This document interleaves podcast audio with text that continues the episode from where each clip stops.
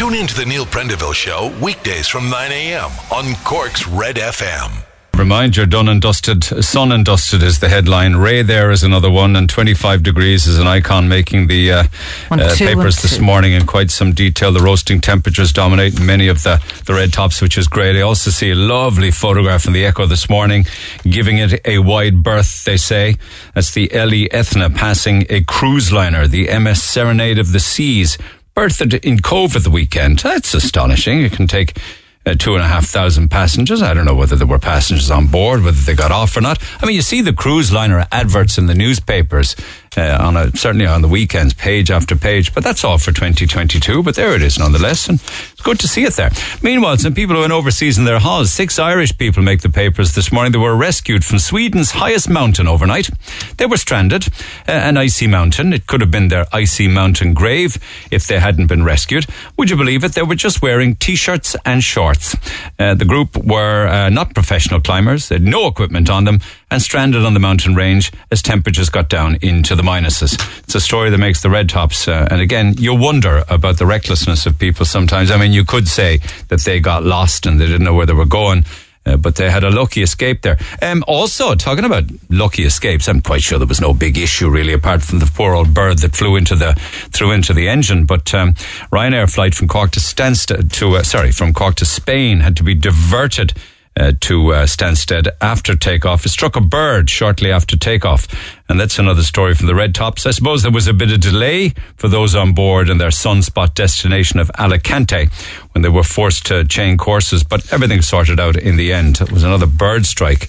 Uh, and then you look at, well, you know, a lot of what we were talking about yesterday regarding uh, opening up, um, you know, arts, um, theatres, drama, music and performers, live arts. It's making the Times again this morning, uh, where you have um, the uh, Arts Culture Minister, uh, Martin, um, planning again to have another go at trying to get Cabinet to back her reopening of live events for vaccinated people. We dealt with this yesterday uh, for live events, and that's the front page of the Times today. It's quite interesting because Metro UK and the UK are reporting a gig in Newquay.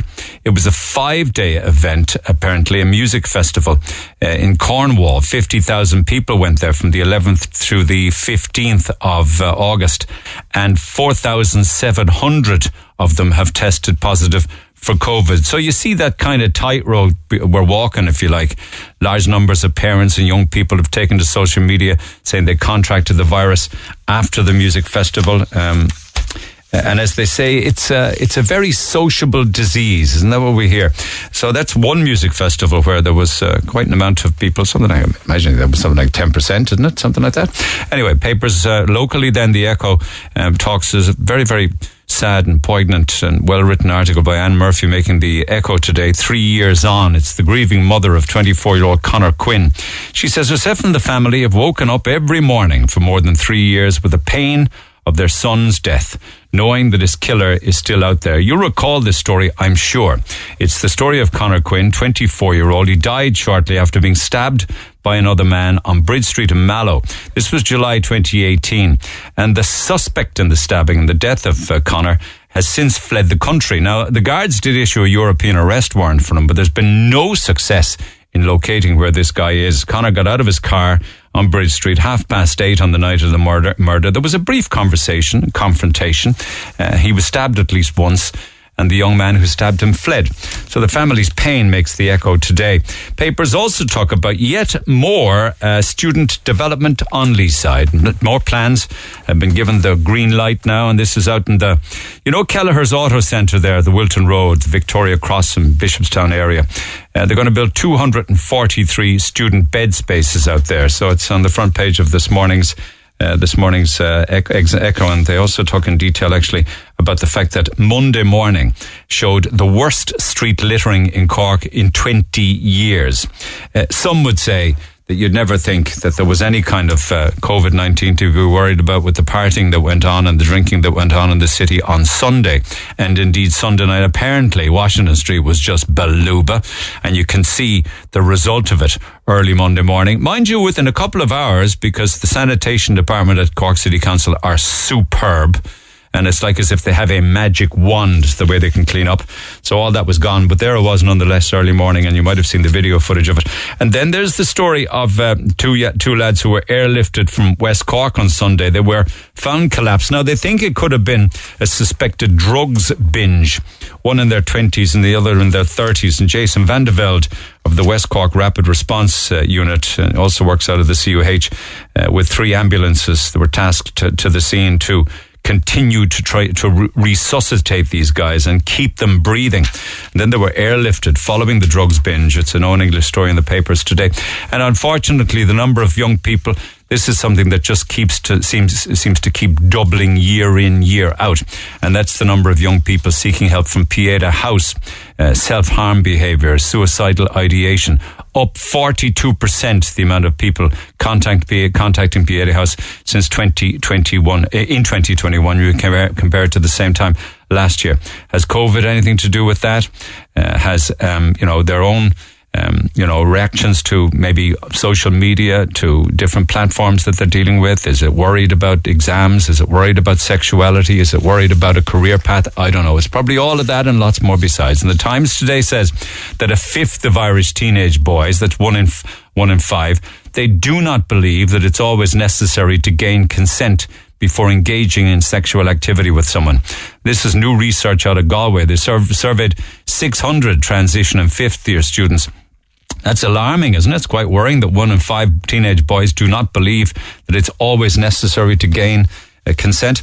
Papers also this morning on a lighter note talk of many different celebs. And I'll be coming back to this a little later on with regards to celebs that you have met. But Bill Murray um, is um, here on the Emerald Isle and has been for some time. He loves golf and he's gone around the place playing golf. But he has, he has finally gone around to sampling an Irish delicacy. And that delicacy, of course, is a Tayto sandwich. Just Tayto, cheese and onion, good fresh crusty bed, and butter. Nothing else. The entire packet. And you have an option. You can either crush the crisps in the packet before you open them and just sprinkle it on then like little chips of crisps, or you can put the entire packet very carefully on and crush the living daylights out of it. Choice is yours. Here we go already um, with people disagreeing with me. What is it? I'm only about six or seven minutes in. N- nobody puts Hellmann's mayonnaise, my dear friend. I do on a crisp sandwich. Oh, I'm. I. It's probably my favourite sandwich is a crisp sandwich, but it has to be r- fluffy, w- white, crusty oh, bread. chalk it down all day. Mm, has to be. Yeah, no, no sliced no brown for me. Stuff or anything like that. And then um, no brown, no brown. Forget no brown bread. No, no, no. God that. no. White bread. And then um, no, I don't do the butter thing anymore now. I just have a tiny layer of Hellmann's light mayo or Hellmann's. I love mayo. butter. And the thing I know, and and the taters on top, divine. And It a is cup divine, of tea yeah. has to be a nice cup of tea with it as well. Yeah, yeah, yeah. Last week I had the mother and father of all fish finger sandwiches. Yeah, oh my for me now god, with ketchup. No, but, I'd the, have that. But the crisp sandwich is a close second. Uh, yeah, but for me, it would be the crisp sandwich first, and then a sausage sandwich. Oh yeah, all day With long. ketchup Oh, and a my cup of tea, also on white crusty bread. No, do you know what I found out yesterday? That there's the same amount of calories in a scone as there is in five slices of white bread. Yeah. I was gutted. I, I just joined Insta recently, and I swear to God, they're trying to tell me something because every second ad is this crowd Noom. Do you know them? No. Right. Why why do they keep popping up? What do they do? They, they basically tell you those type of things. It's it's a, an app to lose weight and stuff. But they say that they have visual pictures, and they had that, which was the five slices of bread versus something else or whatever. Oh yeah, my god! I never. mean, knew. so if, Yeah. if there's five slices of bread equates to one sandwich, one scone. Scone, yeah. How many slices of bread equates to a Billy Mackesy scone in Douglas? Yeah, but the thing Probably is, twenty slices of bread. Yeah, but the thing is, if nobody sees you eating it, there's no calories. that is true. They're sneaky calories. No, and do you know what you're you're on I about? like your, your logic. You're on about your crisp sandwich, but you have to try cheddar cheese and strawberry jam. all the time. Sweet and savoury. Love it oh, all the time. Oh yeah. definitely. yeah. People look at me and they go mad. They No, go, no, "What?" and, and, and one up from that actually is a scone with cheddar cheese and strawberry jam. No, hmm. wouldn't do it for me now at all. Actually, Folan's do a lovely strawberry jam. It's with prosecco, strawberry and prosecco. Oh my god! I'm trying that later when I go home. Oh, a lot of starving. a lot of other. Do you see the one with Tom Cruise? He was so hungry that he went into a restaurant. And he's filming Mission Impossible, as you know, the latest one. Do you see one of the scenes actually where they actually created in real life a train going off a track over a cliff? This is up in Birmingham. And he went into this restaurant, and the, you, you, talk about Instagram. The restaurant, the Asian restaurant, is getting huge mileage because they took a photograph of them in the Indian restaurant. He loved the food so much, the chicken tikka masala, that he ordered it twice. And did he eat them both, or yeah, yeah, take yeah. it away? No, very. Yeah, he did. he ate them both. Yeah. yeah. I, I, was trying to find a si- look at the size of the bowl because there isn't a pick on Tom Cruise, but I suppose it's all the physical stuff that he's doing. Ah, well, you see, he's got hollow legs. Either that or he's storing up for the winter. And then, and then, of course, there's the story of Keano, who's on Oh, fire on social media Yeah, at the yeah. moment, isn't he? I actually only liked his page last night. He's 1.5 million followers on Instagram. But his granddaughters, abs. Do you see the photograph? They idolise him, Yeah, wrapped around his legs. They love Granda. so cute, yeah, yeah. Uh, th- there's another one actually because I was having a snoop on his page last night. He's a beautiful one with another little grandkid, a little girl, lovely little blondie one, and he says he says something like, um, "Oh, she she she idolizes me. I told her to get in the queue." but his comments are brilliant. I wonder are they from him or is someone working his page? Uh, I'd say it's him. So what was he? What was, one, one, 1.5 million, Yeah. um, and people love him. And he's saying, what was he saying? He was he was talking about um, that he was available for parties or something. Is yeah, it? yeah, because he has a kind of a little, I don't know, it's a bear under his arm. Like he, he was dressed up for the, one of the kids' parties, obviously. you Yeah. know. And he's just dressed up as Chase from Paw Patrol. Is that who it was? Oh, yeah, yeah, yeah. Keen, like. He's looking great. In fairness, he looks really happy for first time in his life. And he said available for parties. I think he said I need, something along the lines of I need the money because the pool needs heating. Yeah, he's so funny. He'd make money as a stand-up, judging by the comments underneath all the pictures. They're brilliant, really. Oh So my should have a God, he's one in a million. In fairness to him, he really can't take the pee out of himself, and that's the greatest thing in the world. Liam and Millie have been crowned Love Island champions. Um, would you think they give them a million or two million in the world we live at now? You only win fifty-eight grand to have your life torn apart on Love Island, but I suppose it's what comes after it, and all of the papers deal with that one as well this morning. Thank you. The Neil Prendeville Show. It's open. You can text 0868 104 106. Pick up the phone on 1 850 104 106. I bet you'll start getting texts now on other people's favourite sandwiches and what have you. But there you have it. The Tayto, and it has to be Tayto crisps, really and truly, and it has to be fresh bread. And off you go. Pick up the phone on 1 850 104 106. I touched on this yesterday and then ran out of time. It was the gospel on Sunday morning. It was the second reading, reading from the Ephesians when there was a paragraph in it saying, Wives, and, and this could be taken out of context. You really would need to read the entire gospel. But the lines, I'm refer- lines I'm referring to are wives should regard their husbands as they regard the Lord. Since Christ is head of the church and saves the whole body, so is the husband the head of his wife. Uh, the church submits to Christ, so wives to their husbands in everything. Now, it does go on to say that husbands should love their wives, etc., etc., and that they should have a holy union, etc. But they do say that wives should um, submit to their husbands in everything. Bear in mind now that this was written uh, 1500 to 2000 years ago, and perhaps the world has very much changed. I believe that in most dioceses around the country, that section of the gospel was crossed out and not read, but not in all of them by all accounts. Anyway, to our phone lines we go 1 850 104 106. Eileen, good morning. Good morning, Neil. How are you? Okay, I'm well, thanks. So bear in mind now that this is a 2,000 year old gospel or a 2,000 year old letter. So we need to look at it now through different eyes. Anyway, what are your thoughts? Yeah, I saw the post on the page, and, and like a lot of people, was was quite taken aback, as you said, that this is still being read out. Um, and again, before I start, this has nothing to do with attacking any religion. Um, I did notice a lot of the comments in your page were saying that the Catholic religion is constantly being attacked. But in my opinion, the Catholic religion has to be held to a higher No. I don't think attacked is right. Maybe maybe questioned and challenged. I think you would say. Okay. Yeah, wouldn't you? Wouldn't you think that's the better way to put it? Not attacked. I mean, they, you know, it's okay to yeah, question. I suppose again it depends on someone's interpretation. I guess somebody who would be um, a devout Catholic would take great exception um, to their, their faith being questioned, and they would be of the belief that people who are not of Catholic faith should just go away and leave them alone, that no one is forcing it upon them. Um, but I just feel that the Catholic Church has to be held to a higher standard of accountability because it's dictating to our, our elected officials in this country. They, they are responsible for implementing policies in our schools.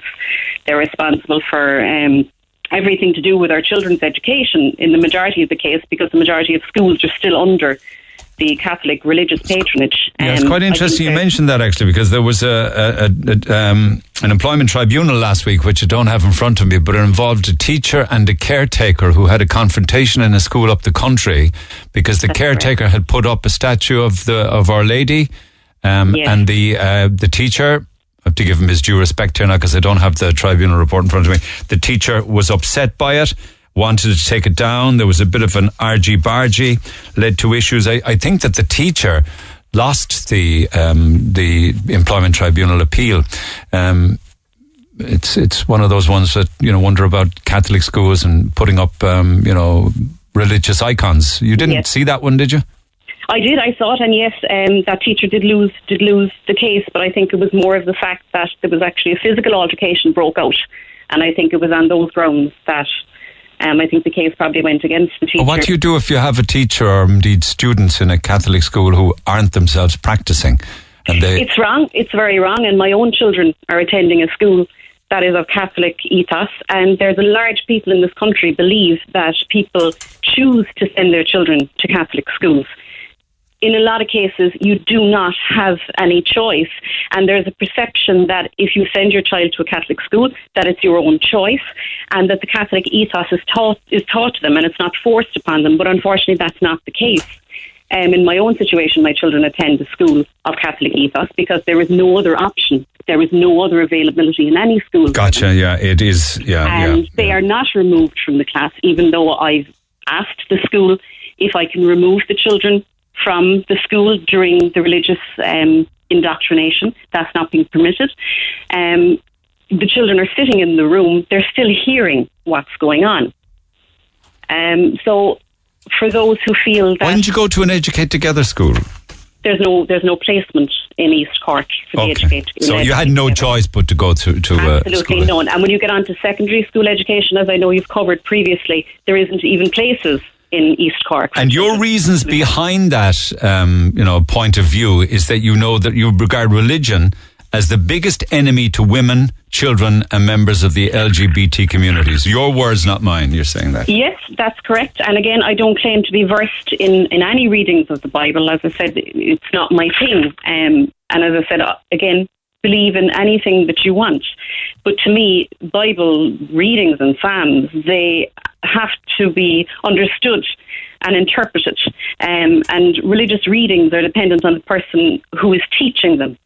Um, so when I read a, a verse like that, I can only but take the words that I'm reading to be the case. And again, as I said, I don't. Well, we used to say take it as gospel, remember? exactly. Like there's another, and again, I'm not claiming to be versed in the Bible. I just took one or two examples here. There's another verse, um, Timothy two eleven, verse eleven. Uh, Let the women learn in silence and in all submission. And my understanding of that of that reading is that women shouldn't speak; they have no authority. Um, it goes on to speak about childbearing, how painful childbirth is, and that it's being regarded as women's atonement, and that the gift of childbearing will be given to a woman as long as she as long as she is faithful. Atonement. atonement, is Um, And as I said, punishment. I, uh, that, that again like? is just merely my interpretation of that verse.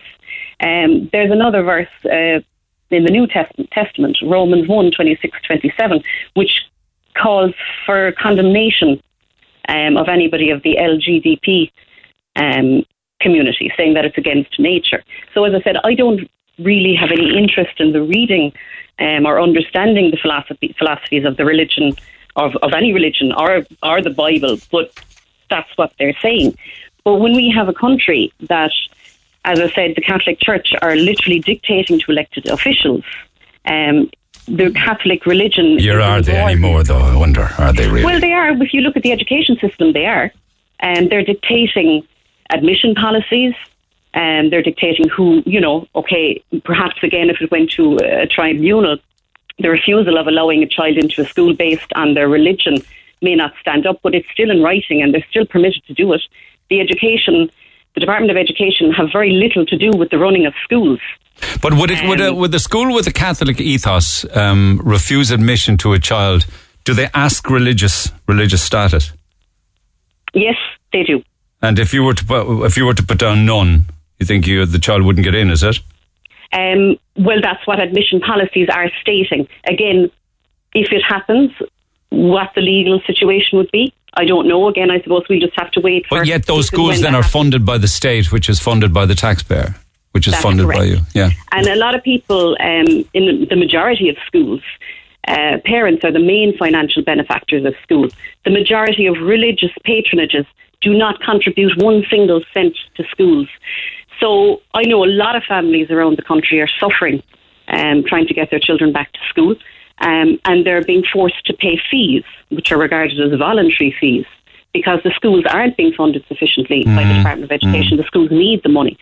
Why aren't the patronages or the religious institutions contributing financially? They are the run, the ones that are dictating the policies in the schools. Okay, they good do points. not financially Yeah, contribute. good points, well made. Um, one, w- would it make it any better if you heard that they instructed churches to delete that line from the gospel? Most did, but but not all.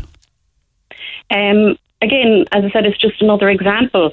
You know, there will be something else next week in relation to the Catholic Church. The Catholic Church can do as they please when they separate themselves from the day-to-day running But, they, of but those but those that would practice Catholicism would say, if words to the effect, if you don't want to be part of the club or you don't want to be with us, then do your own thing. but you can't because it's embroiled in every aspect of our world. Of in Ireland, um, I had a friend last week who was in the Mercy Hospital having a procedure done, and back in the day ward, there was a, a religious, a Catholic religious picture over her bed. Um, the Constitution is, you know, has has numerous wordings. If you want to become a judge in this country, you have to you have you have to swear an oath, uh, religious. So it's, it's embroiled in every aspect. And why did you re- why did you refer to the um, religious icon in the ward? Did she not want it there? Um, well, why should it be there? Again, is it is it the Catholic Church that It's are probably funding? the it's probably the bonds, was it? no, the Mercy Hospital. Yeah, well, because of Mercy Nuns, I suppose.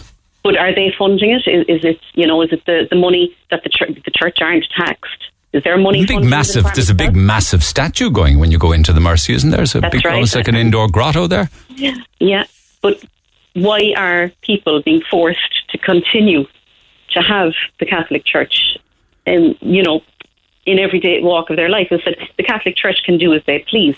Those who are of the Catholic faith can do as they please. But if they want to be left alone, remove the church from from the state. Okay, all right. Church and state. Thanks, Eileen. Much obliged. More calls after the break. Text 0868 104 106. I mean, I just found it somewhat, and listen, I just found it kind of a bit disturbing considering what we're going through at the moment in Afghanistan. Uh, and the Taliban and the rights of women and young girls, that you would have something read from the pulpit along those lines that uh, uh, a husband is head of his wife, uh, so wives should uh, should to their husbands obey in everything. Back after the break, text 0868 104 106. Call the Neil Prendeville Show now. 1850 104 106. Red FM. With regards to the Equality Tribunal, it found that the teacher found that uh, they found the tribunal found that the teacher had not established any facts from which uh, inference of discrimination could be drawn in the case. A lot of text then with regards to um, that partial part of the gospel that I spoke about. This reading was also in my church. We were there for my father-in-law's anniversary mass. I honestly couldn't believe what I was hearing. And my sister-in-law was reading it as a family member is always asked when it's an anniversary, says Anya. Uh, another one here, Margaret says, what happened to equal rights for everyone? This priest is back in the Stone Ages. I can't believe that priests said that or read that. Brian says, the gospel was written 800 years ago, uh, about a time over 2,000 years ago. Uh, it had more relevance in Palestine and Judea back then. I'm a Catholic, but I believe these teaches, these teachings need to be updated for 21st century life and not life two millennia ago. It's an excellent point. Uh, Rose wonders, is there not a religion on earth that actually praises equality? All religion needs to drag themselves into the 21st century. Yeah, or maybe a religion that, that you know, um, that um, praises or just talks up love of all people, regardless of their persuasion. Nicole says, I was at Mass for a family member's anniversary, and that was the reading. I looked around wondering, was anyone else hearing the words coming out of his mouth? I nearly laughed in the middle of the church. Definitely no place for a sermon like that in this day and age. I think I would, I would have stood up and walked out had I been there, says Siobhan. But Michael says, I think somebody has way too much time on their hands and probably gets mortally offended at everything and anything. It's a small piece of scripture, thousands of years old, a guide to those who want to live in God's way. No one's forced to listen.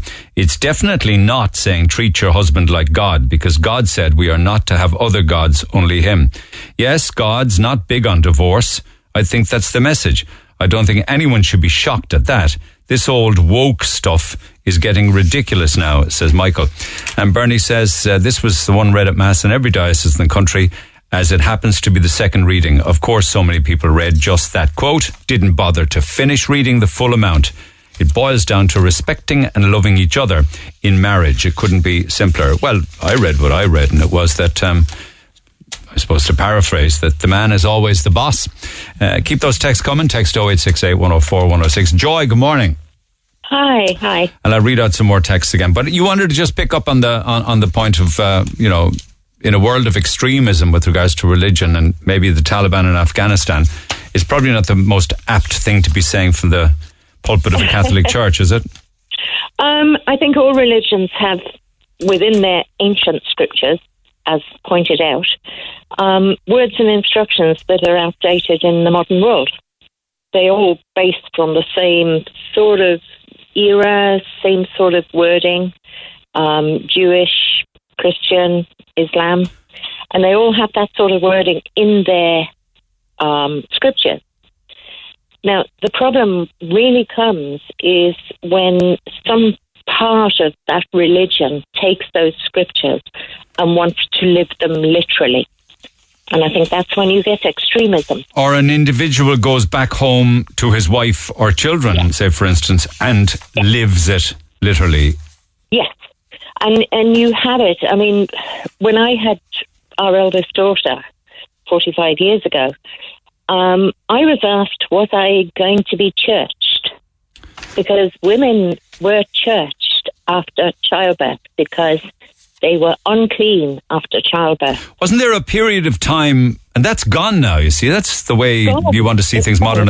Wasn't there a period of time when a woman couldn't go into a church after childbirth? Well, yes, and if you went in, you had to cover your head. What is the difference between that and women in the Islamic religion wearing a head covering? Well, here's the there difference is churching is now gone.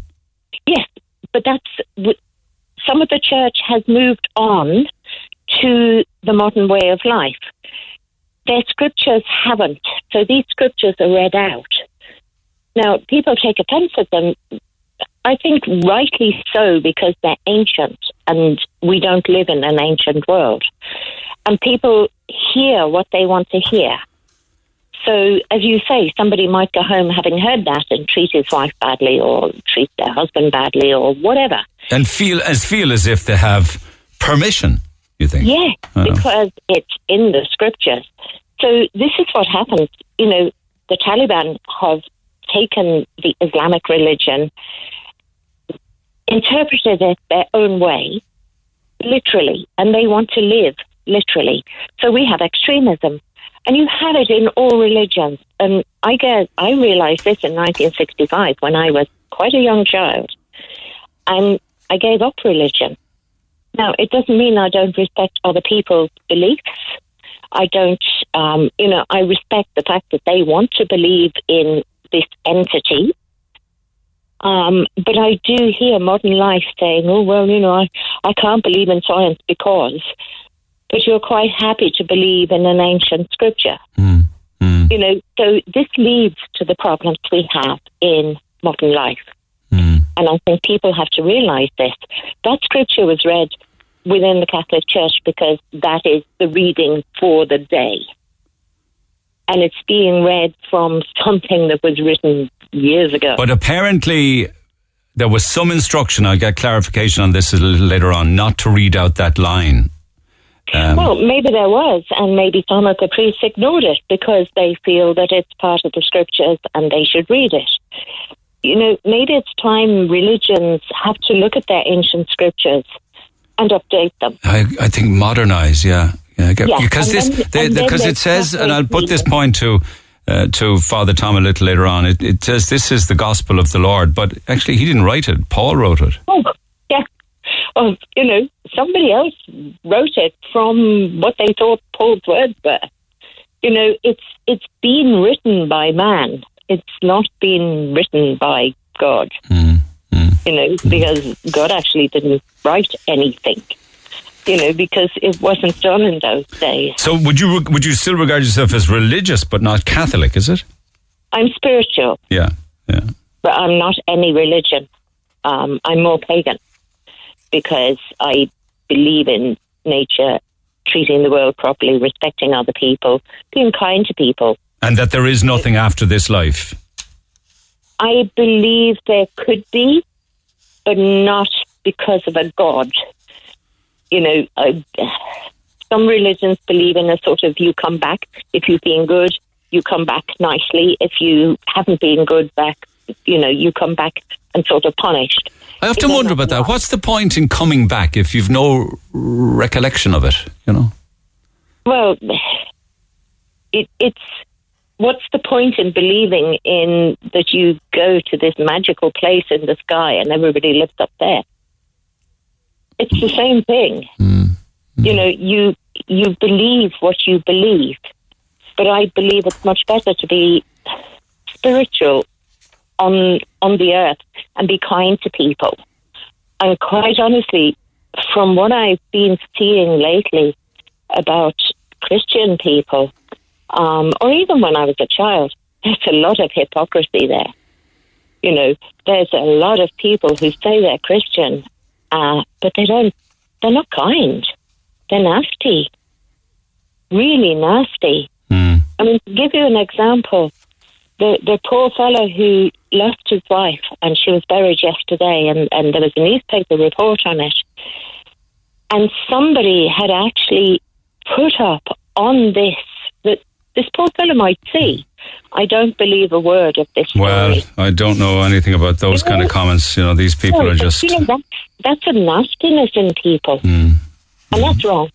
And I think some of the I just, I actually despair about. I like despair that, about people. will become extremists. Yeah, yeah. No, I, I just think it gives them some sort of cloak of anonymity, but I just despair that they actually think that way. You know, Well, that, this is it. that, you know that Um, that toxicity that you see, and it's far from it's far from social media. Most of the time, it's anti-social media. Anyway, Well, yes, it is, but it's also anti-Christian, and yet we say we're a Christian country. but could any of us go from morning waking moment to sleeping at night without ever having a bad thought or a nasty thought, or you know, um, you know, not not engaging in in criticism or gossip? You can you can have None of us could do that. thoughts, but you should try not to purvey them on somebody else. But it, it's it's this whole thing. You know, I I go to church on a Sunday. I'm a good person, but I can say all these things. So there is this toxicity, and there is within all religions this thing of ancient scriptures. And I think religions just, if they want to survive, are going to have to upgrade themselves. Okay, and modernize. Thank you for that, Joy, Yeah. so much. Thank you, uh, Jason. Good morning. Morning, Neil. How are you? You hold on there. Just take a fast ad break. Back in a sec. This is the Neil Prendeville Show. Tweet the show at Neil Red FM. 104 to 106 Red FM. And by text, Prendeville, quit being such a basher or to my religion. Our church has been a punching bag for all you non-believers. We were last on the government's list for consideration during COVID. Pubs, restaurants and everything else were talked about. Our churches just closed. And yes, our churches didn't get any COVID payment. Us as parishioners all pulled together. Your snide remarks about the Vatican are typical of non-mass goers. So each to their own. I'm a Catholic and this is Ireland. That's a text actually from back when we were talking about the lotto at the North Cathedral and uh, asking the public to um, contribute by engaging in a lotto for fundraising for the North Cathedral. And it was a point that I made at the time about how rich the Vatican was. Um, I, you know, that's being, you're entitled to your opinion. You're being very judgmental of my beliefs, incidentally.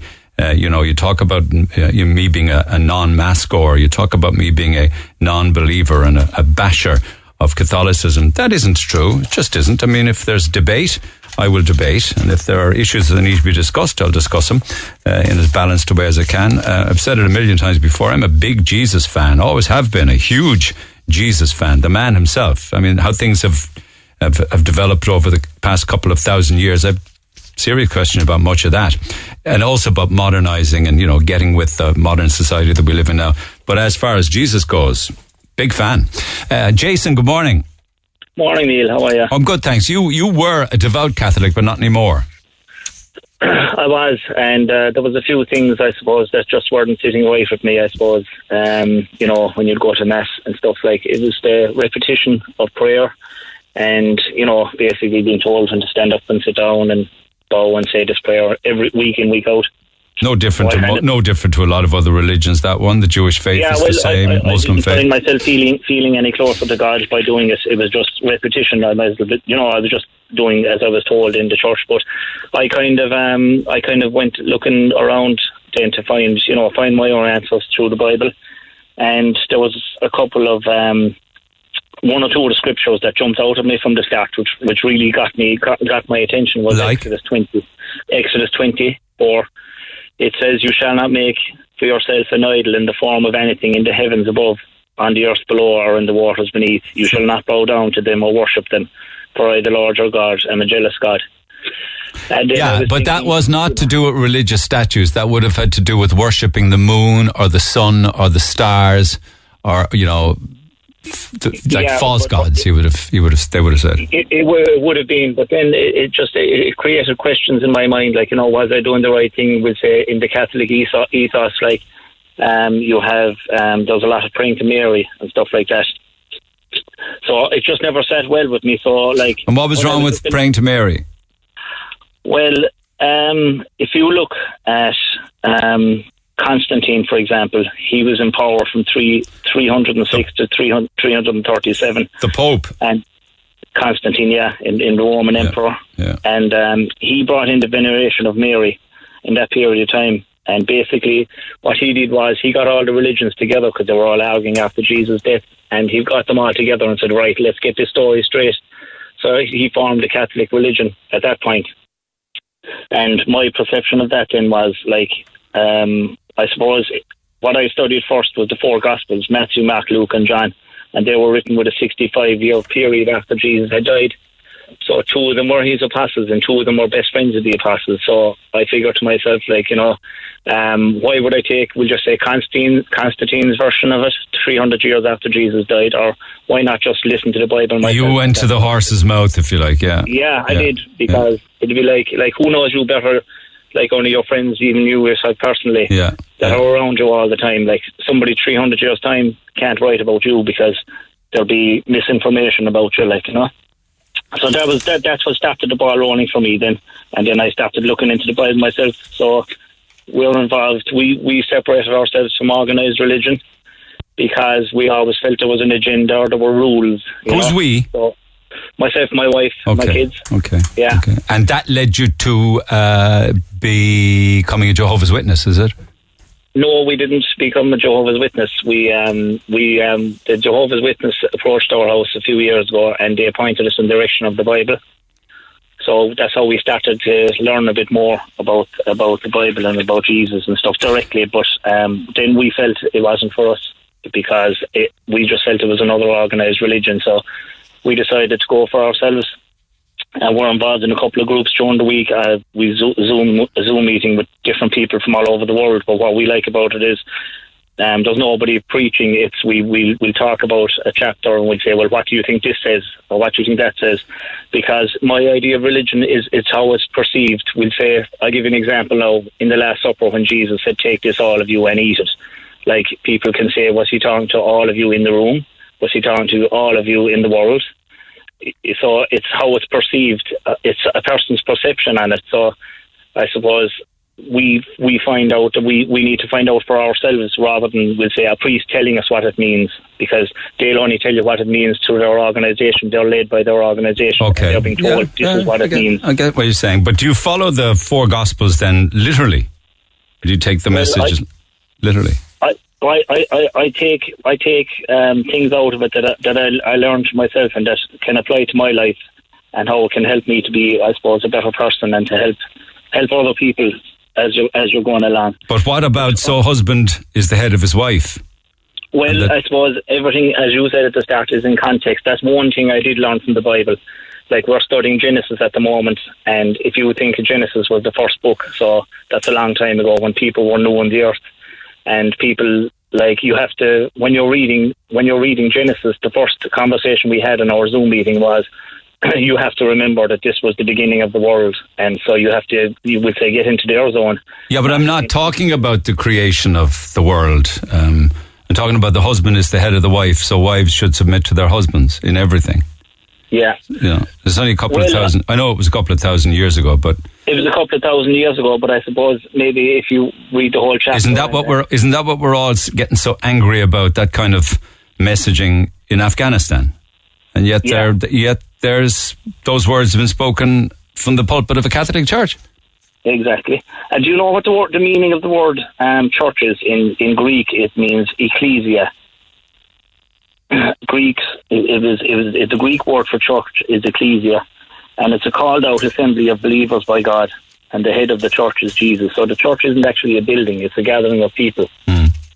So it's not, you know, it's not people's perception of the church as the building in the middle of the and it's owned by the Catholics. It, it's it's not like it's the church is an assembly of people who are there to worship Jesus. We are the church, yeah, yeah. We, Yeah, those that wish to be part of it are the church. Yeah. Okay, thanks, Jason. Appreciate it. No wonder women are treated as second class citizens and seen as symbols for the use of men. I would hazard a guess that this was never what Jesus ever intended. I would also say that this sermon was a male interpretation of words written. As a mother and a grandmother, I completely get why today's young people do not attend Catholic services to listen to archaic teachings like this. I don't listen to it myself, yet I believe in respect. I believe in honesty, integrity, and kindness. Eamon says this was the reading in the Blarney Church. The first part was omitted, and rightly so, I felt, because it belongs in the Dark Ages. So a lot of churches, a lot of priests actually took out those references.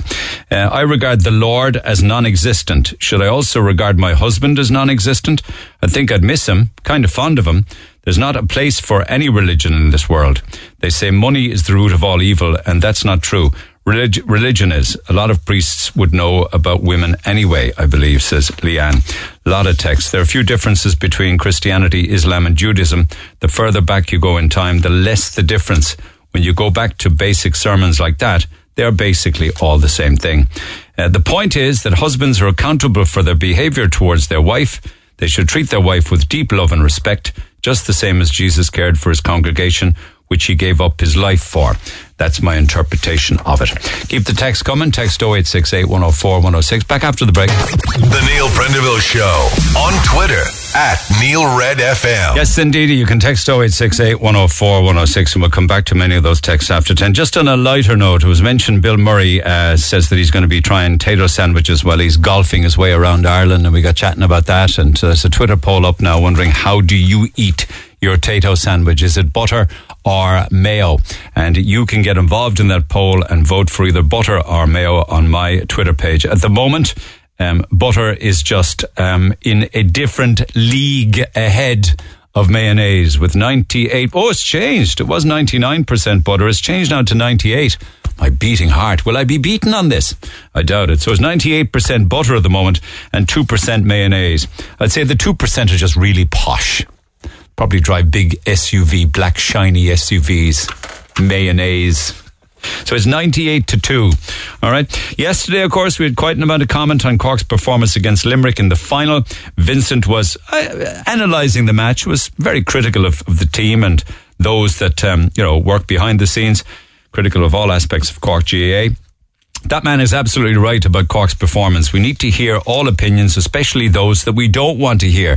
That's why it was important to have Vincent on the air.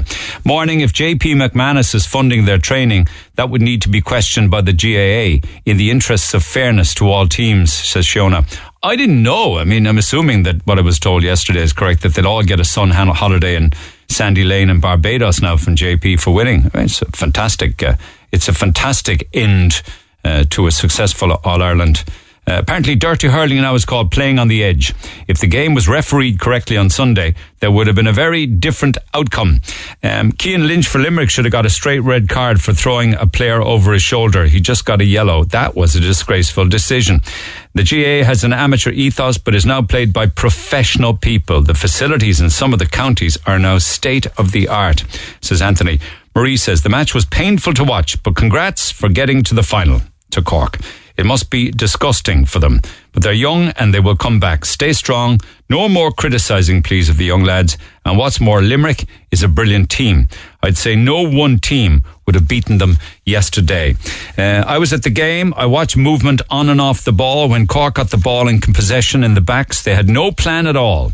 They had two forwards inside the 45 yard line, Patrick Horgan and Jack O'Connor, and Limerick backs were having a field day. No plan and no changes. Uh, the game was over before the Cork team woke up. Limerick had way too much space when breaking their defence.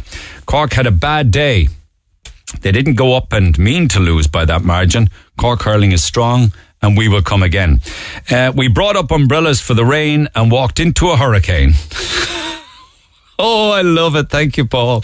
Sporting Limerick is a company founded by McManus, supported by himself and Limerick businesses. It gives money to all Limerick sports clubs, says Pat. The difference between the Limerick hurling team and the Dublin football team is Dublin GA is funded by the government. Limerick's is private money. And one or two more. When Cork played the short passes and long passes, we couldn't hold on to the ball. Even when we had it, there was no Limerick players around them. Uh, and they still couldn't hold on to it. Um, oh, dear me. The Limerick team will have their reward with a trip to Sandy Lane, JP's resort, says Don. Hey, it's Killian. Join me Sundays from 10 for loads of music, a bit of chat, and my mildly interesting facts of the weekend. It's the Sunday 10 to 2 show with Killian on Cork's Red FM. Get it off your chest. Text the Neil Prendeville Show now. 086 8104 106. Red FM. I just want to read out just some more of these texts from yesterday's program because there are many of them and uh, they're very, very good, strong texts. Vincent is spot on with his assessment of the Cork management team. They must all go. All they did was talk on the sideline instead of making changes early to the full back line. But how do you know? What they were talking about. They have to communicate with each other. Ger Cunningham came down, The Rock came down. There was the three of them. The fact that the three of them were on the sideline talking, as you suggest, means that they were trying to change plans and change tactics. I mean, that's why you had the likes of the Cork manager saying it was like trying to stop the tide with a bucket. That's why they were talking on the sideline. Okay, you might suggest they should have made our changes earlier in the back line. Uh, just wondering why the 40,000 were left into Croke Park and only five, 500 people allowed to go to a county senior football final between Castlehaven and Nemo. It's a disgrace and doesn't make sense. Um, that's next Sunday, isn't it? I think it is anyway. Cork are sore losers. Limerick won because they were the better team. If we'd won, then Limerick would be complaining today about their team. Get a grip, people. Congratulations to our men representing the county. I'd hate to think they, I would hate them to think they let us down because they didn't. If your caller Vincent knows so much, why isn't he involved in management himself? We have a great senior team, great young players, even on the bench. You have the likes of De- Declan Dalton coming through. You have Noel Furlong in charge of the minors, a proven win- winner at club level. The likes of Russell Rovers and Father O'Neill's, and we have won our first minor All Ireland final since 2001. The future is bright, lads. The lads will learn from it and come back strong. Future so bright, we all got to wear shades. I remember I texted you last week talking about Cork getting carried away. I texted Cork haven't won anything. It will all end in tears, says John. Anthony Pickford in Limerick says, well done to Limerick. It was an amazing game. We're over the moon. A brilliant day. Somebody changed the signpost between Cork and Limerick up in Charleville, I believe. They took the mileage out of it and put in the score results instead. It was witty. Uh, Cork will come good again. It'll take a few years. It was an amazing weekend in the build up to the, with the under 20s and the minors. Our day at senior level will come. There were 40,000 at Croker and only 500 at Cork Club football final at Páirc Uí Chaoimh. Um, I suppose that's not an elite sport, uh, as in GAA club games. It's a mockery, really. If Hoggy led his team out with a guitar rather than a hurley, 39,500 would have had to leave. Complete mockery. Have a great week. Corky Gaboof, says Pat. Um, great points by Vincent. Most of us who follow hurling religiously had low expectations, but in a final, there's always a chance to win. Our management are our biggest weakness at present. Our day will come in maybe three or four years. Uh, and just two or three more thanks. The president of the GAA never once in his speech mentioned the beaten Cork side. He thanked the ref, the umpires, the sponsors, but never Cork. It was the same in Thurles Saturday night. He never thanked Galway. Well done to Limerick, however. I've never seen a Cork team so unprepared for any All Ireland. They were overtrained and lifeless. Where did it all go wrong? Well, did you ever think that they just came up against a better team? Everyone was supposed to wear masks in Croke Park. Clearly, that didn't happen. Why aren't we get? Why aren't we getting the death figures for COVID from the HSE? The reason Cork lost yesterday was they had no short ball game and no long ball game. They couldn't pass the ball to save their lives, and phys- physicality of Limerick was just awesome. It's all fine leaving these people on air, Neil, but we need to make, make sure they're being corrected when they're spouting more COVID negativity. 40,000 people at a match, that's just simply fantastic. Yeah, it certainly is a step in the right direction, but what about music, drama, and arts? Um, and then, thank you, Brian O'Connell. When you were doing your Mícheál Ó Muircheartaigh isms, you forgot one. Pat Fox has it on his hurl and is motoring well now. But here comes Joe Rabbitte, hot on his tail. I've seen it all now. A rabbit chasing a fox around Croke Park. And I'm sure that there are more than that, and undoubtedly people will remind me of them. Text 0868 104 106. There was also a great night Saturday night. I was talking about the uh, the guitar club out in Ballincollig, whereas over in Ballinlough, John Spillane was doing his business. A great night Saturday night with John Spillane in Ballinlough Park. Will you please pass on our thanks to John Spillane. Job done. And a quick one here. Congratulations to Donny and Mary Geary from Cobh celebrating 50 years of married bliss today. And indeed, Mary celebrated her 70th last week. So big celebrations then. Here's to the next 50 with love from Tracy, Richie, Saoirse and James. Morning to you all and congratulations to you both. Back to the phone lines we go. James, good morning. Good morning, uh, Neil. I just thought I'd give you a ring and just for a little bit of balance. Oh, I'm all for balance. I'm all for balance. was on the other side this morning attacking the church. Not necessarily. I mean, I've said on a number of ca- uh, occasions that this was something written 2,000 years ago and should be taken in the context of 2,000 years ago. That's balance, isn't it? Yes, that's fairness. I'm, I'm, not, I'm not talking about you, Neil. I'm talking about the other people who came on. That's all. I just that's the only reason I came on. I was hoping someone would come on other than myself because I'm getting a bit old for this radio now, Neil. You're not. Ah, yes, but uh, no. Uh, you see, that that priest knew who he was talking to. It's probably more likely an elderly audience, uh, Neil, which is mostly now what is in the church these days.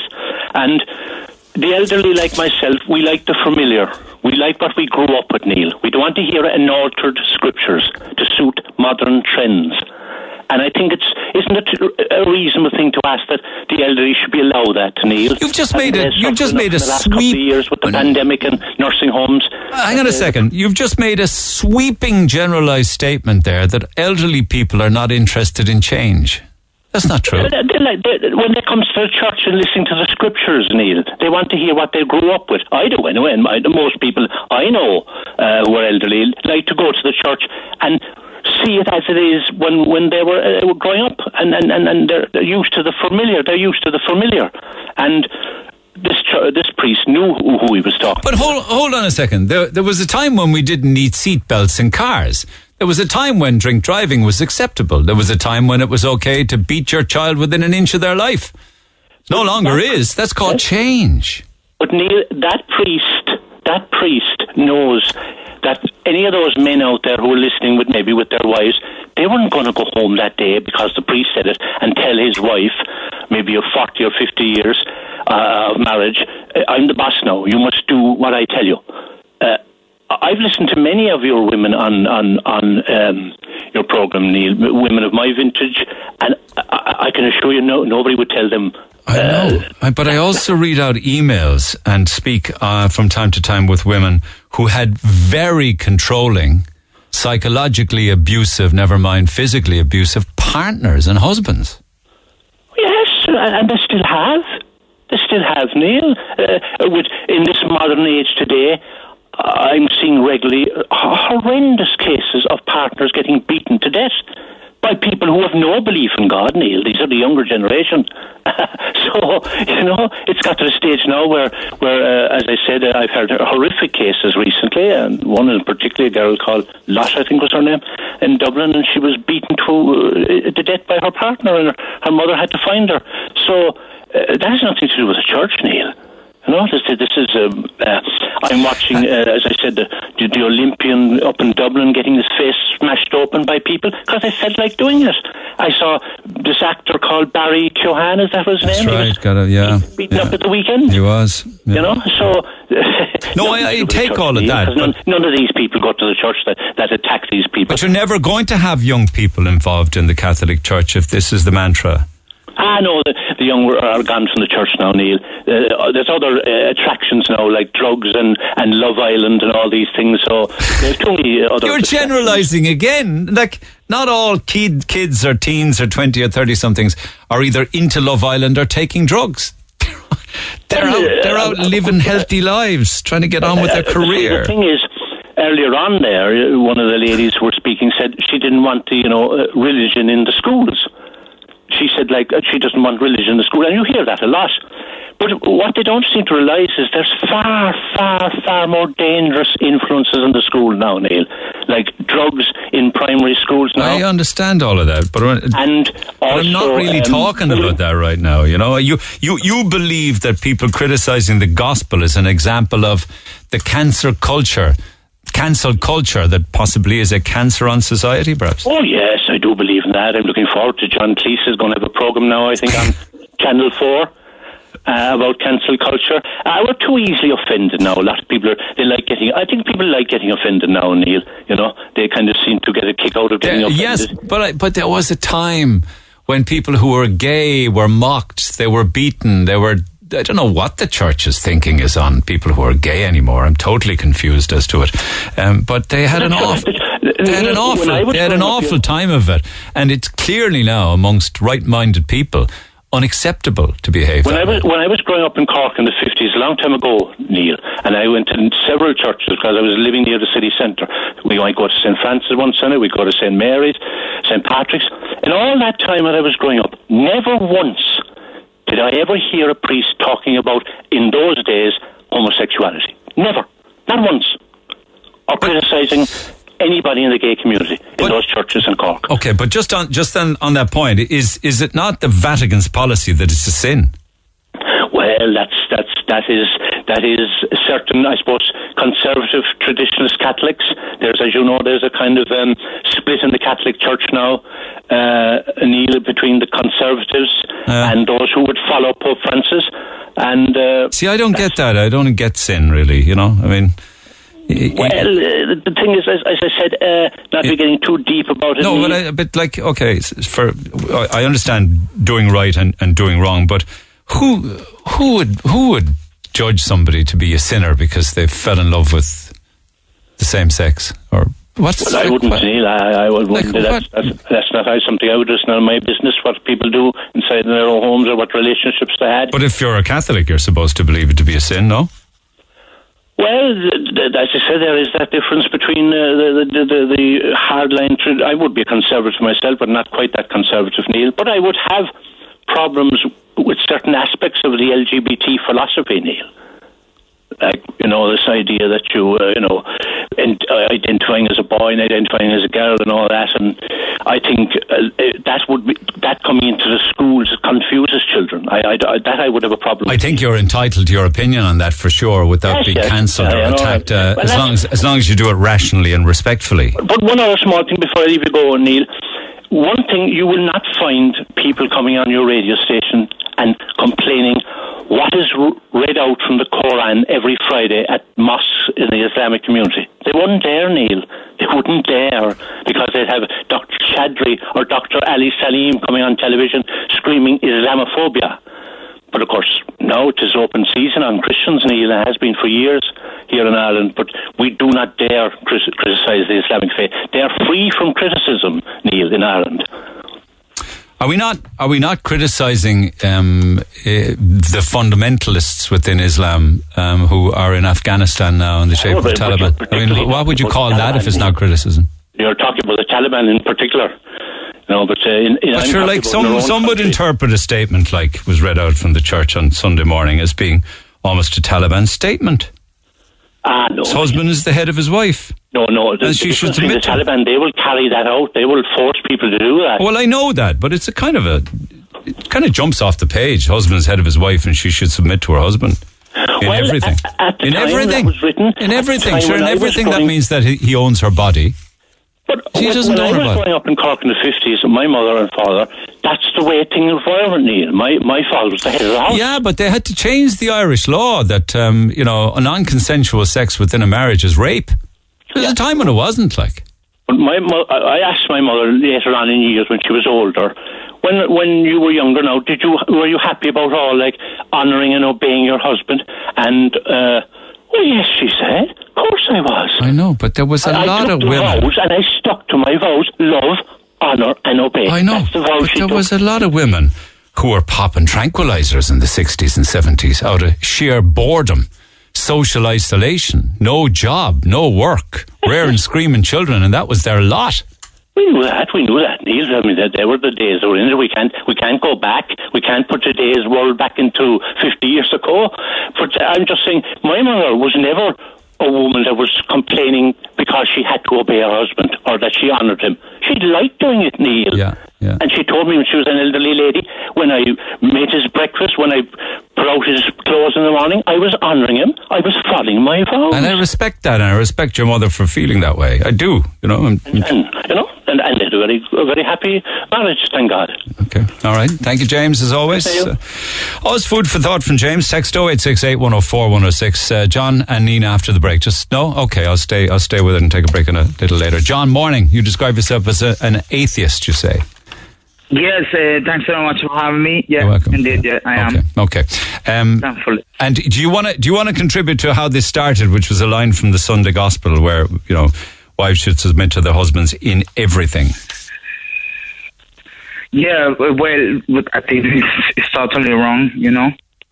Um, in general, I suppose um, the, the the the the woman is always been, uh, you know, is is the one who caused the first sin, allegedly. You know, based on on the story on the storyteller of uh, Adam and Eve Yeah. and so on, and Yeah. and and and I think that is is is is, is dangerous. You know, dangerous because that gives the the chance to some men to abuse or just to neglect uh, the, the the the girls in general, you know, and and accuse them that all everything in their in this world is their fault, you know. That's my opinion, you know. Yeah, um, but who really thinks that? Well, well, you can see the radical Islamists right here in this moment, the the jihad, the the the, the people in Afghanistan, Syria, and the so-called the Islamic State, the Islamic religious believers. You know, it's just and and you know, and as we see in the story that that how I become an atheist is because the information that you can, you know, this DNA you can get um, uh, through the internet, you know, uh, you know uh, that uh, there was a time that the that the Christians start to cover the woman in the church because they copy that from the from the Islamist uh, believers, you know.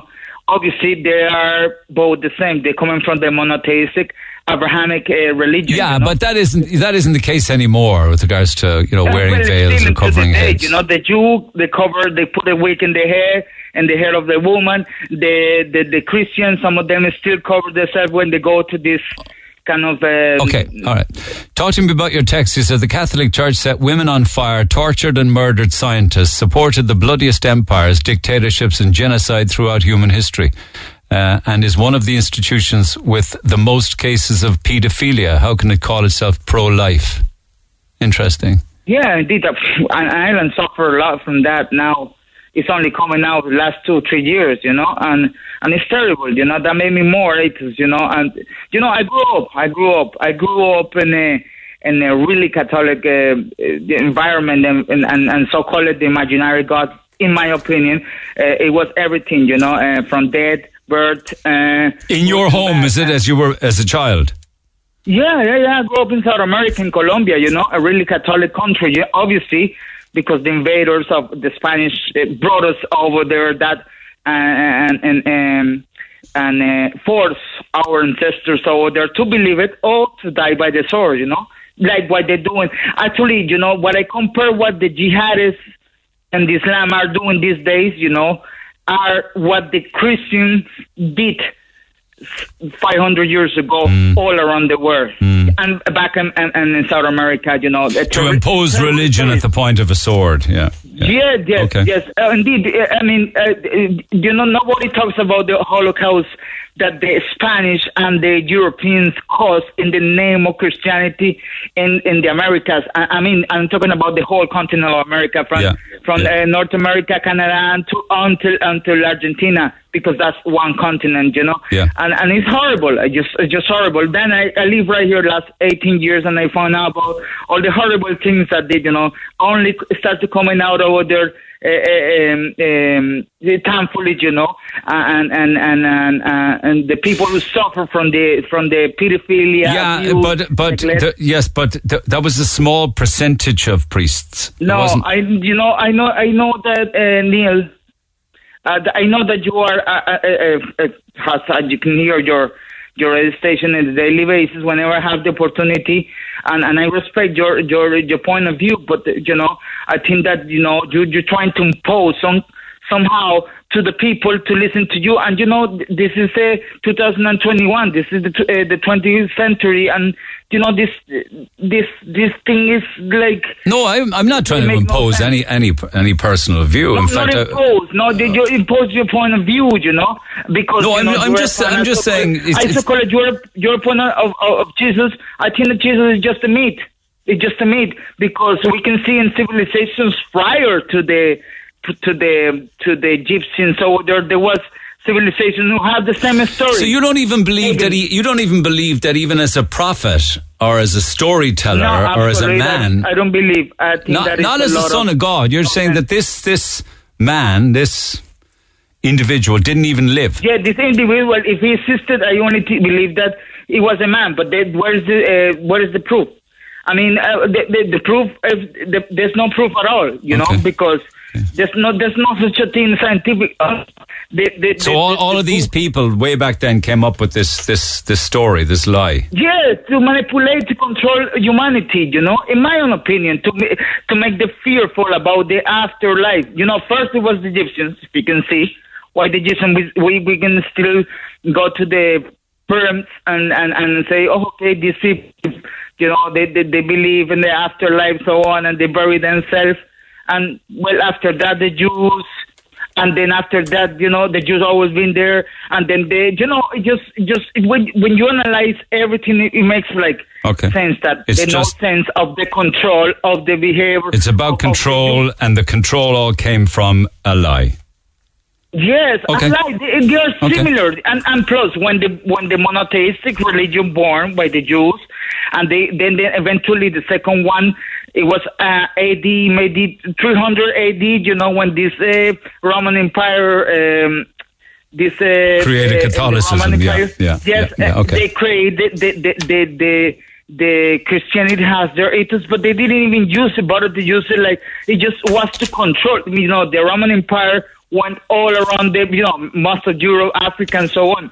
It's just all about who can control more people, who can in, inflict more fear, who can, who can, you know, what is the, what, what we are so. Well, I think so I understand. I think we've covered a lot of ground, and I think it's fair to say that there was a, a lot of people in Ireland back in the day who did follow religion um, religiously out of fear. Yeah, out of fear. Yeah, oh, oh, oh indeed. And I was talking to you one day. I say, I said, you know, let's talk about the old Irish, just before Christianity came right here. What were they were? They were pagans. They were Irish kids. You know, they were.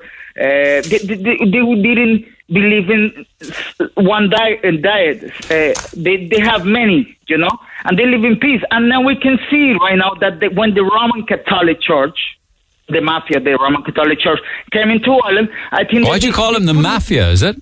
Yes, because it's like a mafia. In my own opinion, it's like a mafia. Okay. Uh, and and and they, you know, you can see the the the, the cathedrals. You know, where they have these dragons, or how do you call it? These Gargoyles. gargoyles. Gargoyles, yes. Why they did that? Because the Roman Catholic Church couldn't take away the paganism, the paganism from the Irish, so they say, okay, how can we evolve it? Uh, our uh, our belief into their belief without affecting, and that's why they, you know, the I research and all that, and that makes sense, you know. I, I could go. Listen, I could go into a completely different conversation with you about no, no, that, but- but you know, because because the Celtic cross, actually, the actual Celtic cross and the shape of it, which is the cross with the circle. The circle is the is the either the moon or the sun, whichever you want it to be, which is obviously out of respect to Irish paganism, you describe it, and the and the church, the, the cross itself is the religious aspect, and they put the two together out of respect for um, Irish who brought pagan the, beliefs. Who, who brought the meat of, of the cross right here? Is the, is the question? I mean, cross didn't exist until the meat of someone dying, some some Jew, some Jew die in, in, in Palestine or Palestine, who who even the Jews doesn't recognize. Go and ask any, Jew they believe Jesus he was the Son of God. But one of them, they still believe there is that, the, the, the, their their Savior is going to come one day and eliminate all the enemies. Uh, The Christians believe that the, they, he's coming back again, the same the same man, same dude, and and uh, and the the, the, the Islamic believe that the, the last one it was the the Muhammad. And and then you know one disappeared from the graveyard, the other one went into a uh, in a horse with wings into the sky. What kind of nonsense is this? Okay. We have to take out. We have to stop. Like, you know, this is 2021. We have to stop in, in inflicting all these and taking out of this because I believe, you know, in a secular society and, and all, all the foundations, and you know, eh, you can believe in unicorns if you want but take out that of the of the of the system, take out of their um, government buildings, of the schools, you know, because you can teach it each each each uh, uh, individual or its order, or you can tell them there is a lot of uh, nonsense. Okay. It's, it's, that's what I my opinion. Okay, uh, I didn't want to interrupt you, uh, but I think we've come to a natural end and conclusion. I appreciate that. I'll get some more calls and thank texts on the back of it. You've had to thanks say. for having me. Thank you. Have a nice Okay, day. have a good day. Thank you, John. Lines open at 1850 104 106. Back in a mo. Text the Neil Prendeville Show now. 086 8104 106. Red FM. And you can text 086 8104 106. I'll actually be reading out some emails as well that are received and some letters with regards to people who've come through emotional, financial, and uh, physical abuse. Um, perhaps it's in some way connected with the topic we're talking about already. Anyway, Amy, good morning. Hi Neil, how are you? And well, thanks. And your good self? I'm good, thanks. Okay, so you want to talk about uh, people getting mad and upset, but missing the context of the gospel, is it? Yeah. You don't think that it Like, implies that women are inferior to men? Now, no, I don't think it does. But like to be honest with you, I haven't done a deep study on that particular part of scripture myself. But what I'm getting from it is that you know it doesn't imply that women must submit to their husbands no matter what. Because when we go back to Genesis to the very beginning, when God created man and woman, He created them in His His own image. So they're both made in God's image. They're both of equal value. You know, so I don't think that that's what it implies, and that's what it, that's that's the important thing about Scripture is that when you read a part of Scripture, that there, the Bible will flow consistently with the same theme all the time. It won't show some outrageous statement. Well, that- why doesn't it say nothing that then? Why doesn't it say that? Instead, it says, so is a husband the head of his wife, as the church submits to Christ, so should wives submit to their husband in everything. Why does it? Why doesn't it say what you're saying instead of what it does say? Um, because I suppose, like, you know, for somebody who doesn't study the Bible, then they're going to look at this and they're going to think, well, straight up the bat, it says a woman must submit to her husband. It's ridiculous, you know, but it's just basically talking about mutual submission. It's about, you know, the roles we all have to play within the church. Just like a child would submit to their parents, you know, they will listen to their parents.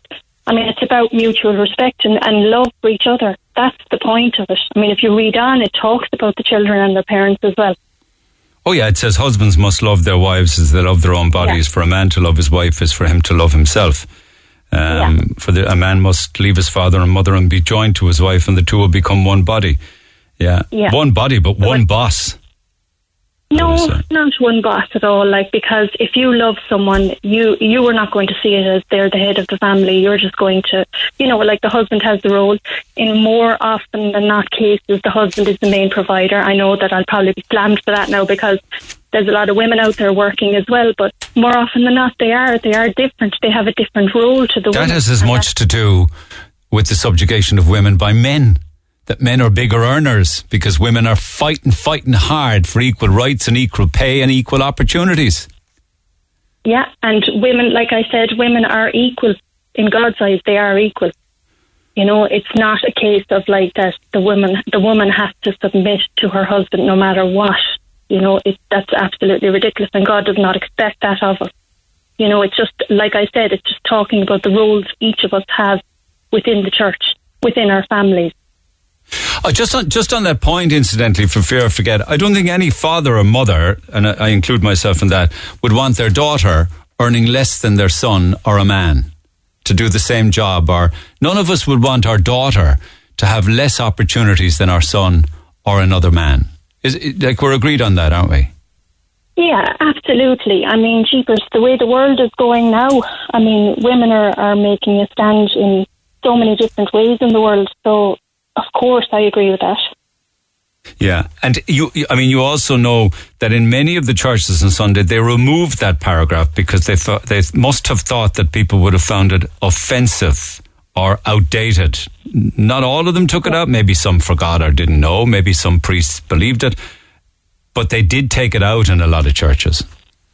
Yeah, and I mean, look, it, it, as I said in my text, this comes down to believers and non-believers. Basically, that's what this argument is all about. And these are two sides that are never going to agree. You're always going to have the for and against, you know. And I mean, some churches that was their choice to to take it out, but you can't pick and choose God's word, and that's that's my point. Yeah, uh, actually, to be honest, I did get some texts from people who are believers and were sitting in the church and were looking around wondering were they hearing things. So it's not necessarily criticism of those looking on from the outside of religion. Some of them were at mass. Yeah, but a lot of these people then, like I think you brought it up earlier, that a lot of these people kind of tick their box and say, "Well, I've gone to mass, so That's I'm a good person." that is true. Yeah. You know, so I mean, are they genuine Christians sitting in that church? I'm not giving out about people. People will believe what they want to believe, and God gave us all free will, so that's up to each of us. Would you think that? But do you, would you think that Jesus, the man, though, would have said wives should submit to their husbands, or was this No. made? Um, and I'll tell you now that in my text as well, I quoted Mark 10. And if uh, you'll allow me to read that out, there's just a couple of verses there where he was talking. So the background of this is that two of his disciples, James and John, were kind of arguing about, you know, where will I be, Lord? Will I be at your right hand side? You know, trying to be the best, we'll say. So then Jesus turned around to them and he said, You know that those who are recognized as rulers of the Gentiles lord it over them, and those in high positions use their authority over them. But it is not this way among you. Instead, whoever wants to be great among you must be your servant, and whoever wants to be first among you must be the slave of all. For even the Son of Man did not come to be served, but to serve, and to give his life as a ransom for many. I get that. I mean, Jesus. Yeah. Yeah. no, it's not. I mean, what I read into that actually was here's two needy men. You know, oh, Yes, what about me? What about me? I want to be next to you. Like two needy men And is what I got. There. everyone wants to be, you know, everyone wants to lord it over somebody else at some point, and I think a lot of organised religions do that, and that's why people get fed up of it. You know, and that's why you believe it's either believers and non-believers, and the two sides will never meet. Yeah, I Yeah. do, and even Scripture says that as well. You know that you know it's just the way it is in life, isn't it? It's unfortunate, but it's just the way it is, and and for believers, we're in the minority. Yeah, but why? Why are we in the minority? Yeah, Ah, it used to be that sure way. You see. No. And like, you know, like God is my authority, like he's he's my heavenly father and I will do what he asks me to do. And as I spoke to you in the past, my trust in him is what has gotten me through my own difficult times in my life. We spoke before see- about the, Yeah. the jailing of your dad. Yeah, yeah. Yeah, so You like that's my faith has helped me enormously. You know, I trust him with everything. So anything he says, I'm all for it. But it comes down to that whether you trust in the Lord or not. He got you through it He got me through it exactly. and continues You know, to be your rock. Yes, yeah. I, I, you know, every week I study the Bible as much as I can. You know, with five kids, it's kind of hard, but as much as I can because it helps me. And some people, you know, don't believe in that. You know, some people just want to live their life their way. So they're, in effect, they're like their own God. They're kind of dictating their own life and their own rules. Yeah, They can't expect God to conform them to their way. yeah. I mean, God is God. You know, so But does that not? I. I mean, I don't re- mean to revisit our, our conversation. You you just touched on it there, but you know, with regards to your dad and the 10 years jail for rape and sexual assault of your, you and your, and your lovely sister, does that involve forgiveness then, your, that, that belief of yours, that love of Yeah. God and all things? It does, and I know that that's why a lot of people find that difficult. You know, to imagine me forgiving somebody like my dad after everything he did. You know, um, but that's just the way it is. It's just like it's not about holding on to anger, resentment, revenge, all those things. It's not about any of that. It's about love. As I said earlier, it's about love for all because that's what Jesus would do. He would he would forgive if a person asks for forgiveness. They will be forgiven. But then me forgiving my dad does not mean that I can go to his house when he gets out of prison and sit down and have a cup of tea and a chat. I know. It means the consequences of what he did to me is that we can never have a normal relationship after this. And it's kind of sad, but I can forgive him. You know, that we can both be at peace then and move But on. while you forgive him, do, do you mind me asking? You don't have to answer this question. Did he ask for forgiveness? No, he didn't, and, that, and, that, and that's my point. I suppose from my end, I am prepared to forgive him, but he hasn't asked for it. He's not there. Yeah. Do you ever do you ever have unkind thoughts? Of course, they do. Yeah. Yeah. So my my And wife was telling me the story of a of a teacher, philosopher maybe, or maybe somebody a spiritualist type person in Hawaii. And twenty years ago, he made a promise to himself. He says, "I can get through an entire day from waking moment to bedtime at night without having a negative or an unkind thought. I'm going to buy myself the biggest ice cream." That I can get my hands around. And he said 20 years later, he's still waiting for the ice cream. Yeah, it's so true because people think when you call yourself a Christian, well, you're spotless. You know, there's nothing wrong with you. But we all make mistakes, and God knows that. Like, I mean, just as we're made in the image of God, we also inherited the sinful side from Adam. You know, we, we have that part of us, but because we're believers in Christ now, it means that we've more control over things, but we are going to make mistakes. And it's it's recognizing that we do make mistakes and being sorry for them and moving on. But if But somebody, if, if somebody, say, for instance, who, you know, again, I won't dwell on your situation. Let's say murder, right? Um, and asks for forgiveness in this world and gets forgiveness, can't get get forgiveness from the person that they murdered. I know that. I'm just giving it as an example. Does that allow them to see God and your interpretation of heaven? That forgiveness? Um, I'm not sure what you mean by that now, as in see God. What? do, what? What? To those that lead bad lives, Yeah. say for instance, you know, a father who abuses his child. Yeah. Do they do they see heaven? What, what happens to them? You see, this is the thing. Like a Catholic teaching is that heaven is a place, um, whereas the Bible, and I'm I'm not hundred percent on this now, so don't quote me on this either, because we only just studied this recently. That heaven is not an actual place. I mean, if you look up the meaning of the Hebrew and the Greek words of heaven, it's not an actual place. It's just it's kind of very hard to explain without going into a big deep conversation. But it's not a case of like a, Well, he will come again in glory to raise the living and the dead. That what? He will. What, what's what Yeah. is what is that? Is that not? So the basically that is like so for for believers we will be there, you know, obviously raised, and for non-believers they will be raised to judgment. So it, it's not like I mean people think like because of the Catholic teaching that it's either heaven or hell, and if you do something wicked you're going to hell. But there's no mention at all of hell in the Bible. That's not the teaching of God. You know, He's a loving. you mean that the, there's no reference to burning in the fires of hell? If anything within the Catholic no, religion, and when There they is. refer to fires, you see, there's a lot of um, hyperbolic language in the Bible as well. So it's to bring out a point. It's not literal. So you have to be, you have to understand that when you're reading the Bible. So when they Actually- talk about fire, they're talking about judgment. I, I, remember references to an eternity in hell and, and begging and gasping for a drop of water. Yeah, and again, you know, it's hard to explain without going into the, that particular pa- passage of scripture itself. You know, it's like I said, we just studied it there recently, just touched on it, talking about heaven. Not so much hell because we know that there is no such place as hell, but there is an eternity without God. There is that, you know. So it's like God gave us the choice. I wish I could get my head around that. I always find all of that really vague, you know? Forgive me, but Yeah. Maybe- well, I suppose that's why I'm studying because maybe I'm I want, I need a start and a middle and I need a finish, but that's the kind of person I am, I suppose, you know? Well, I think myself listening to you over the years and stuff, you're a person about facts, and it comes down to facts for a lot of people. But people want quick answers, and that's the problem with with things like this discussion now today. They hear something, they see and hear what they want to hear, and then they want a quick answer to it instead of actually. I mean, how many people that will argue about this particular part of scripture open their Bible and read the whole chapter or a few chapters or try to figure it out for themselves, did their own research, but people won't.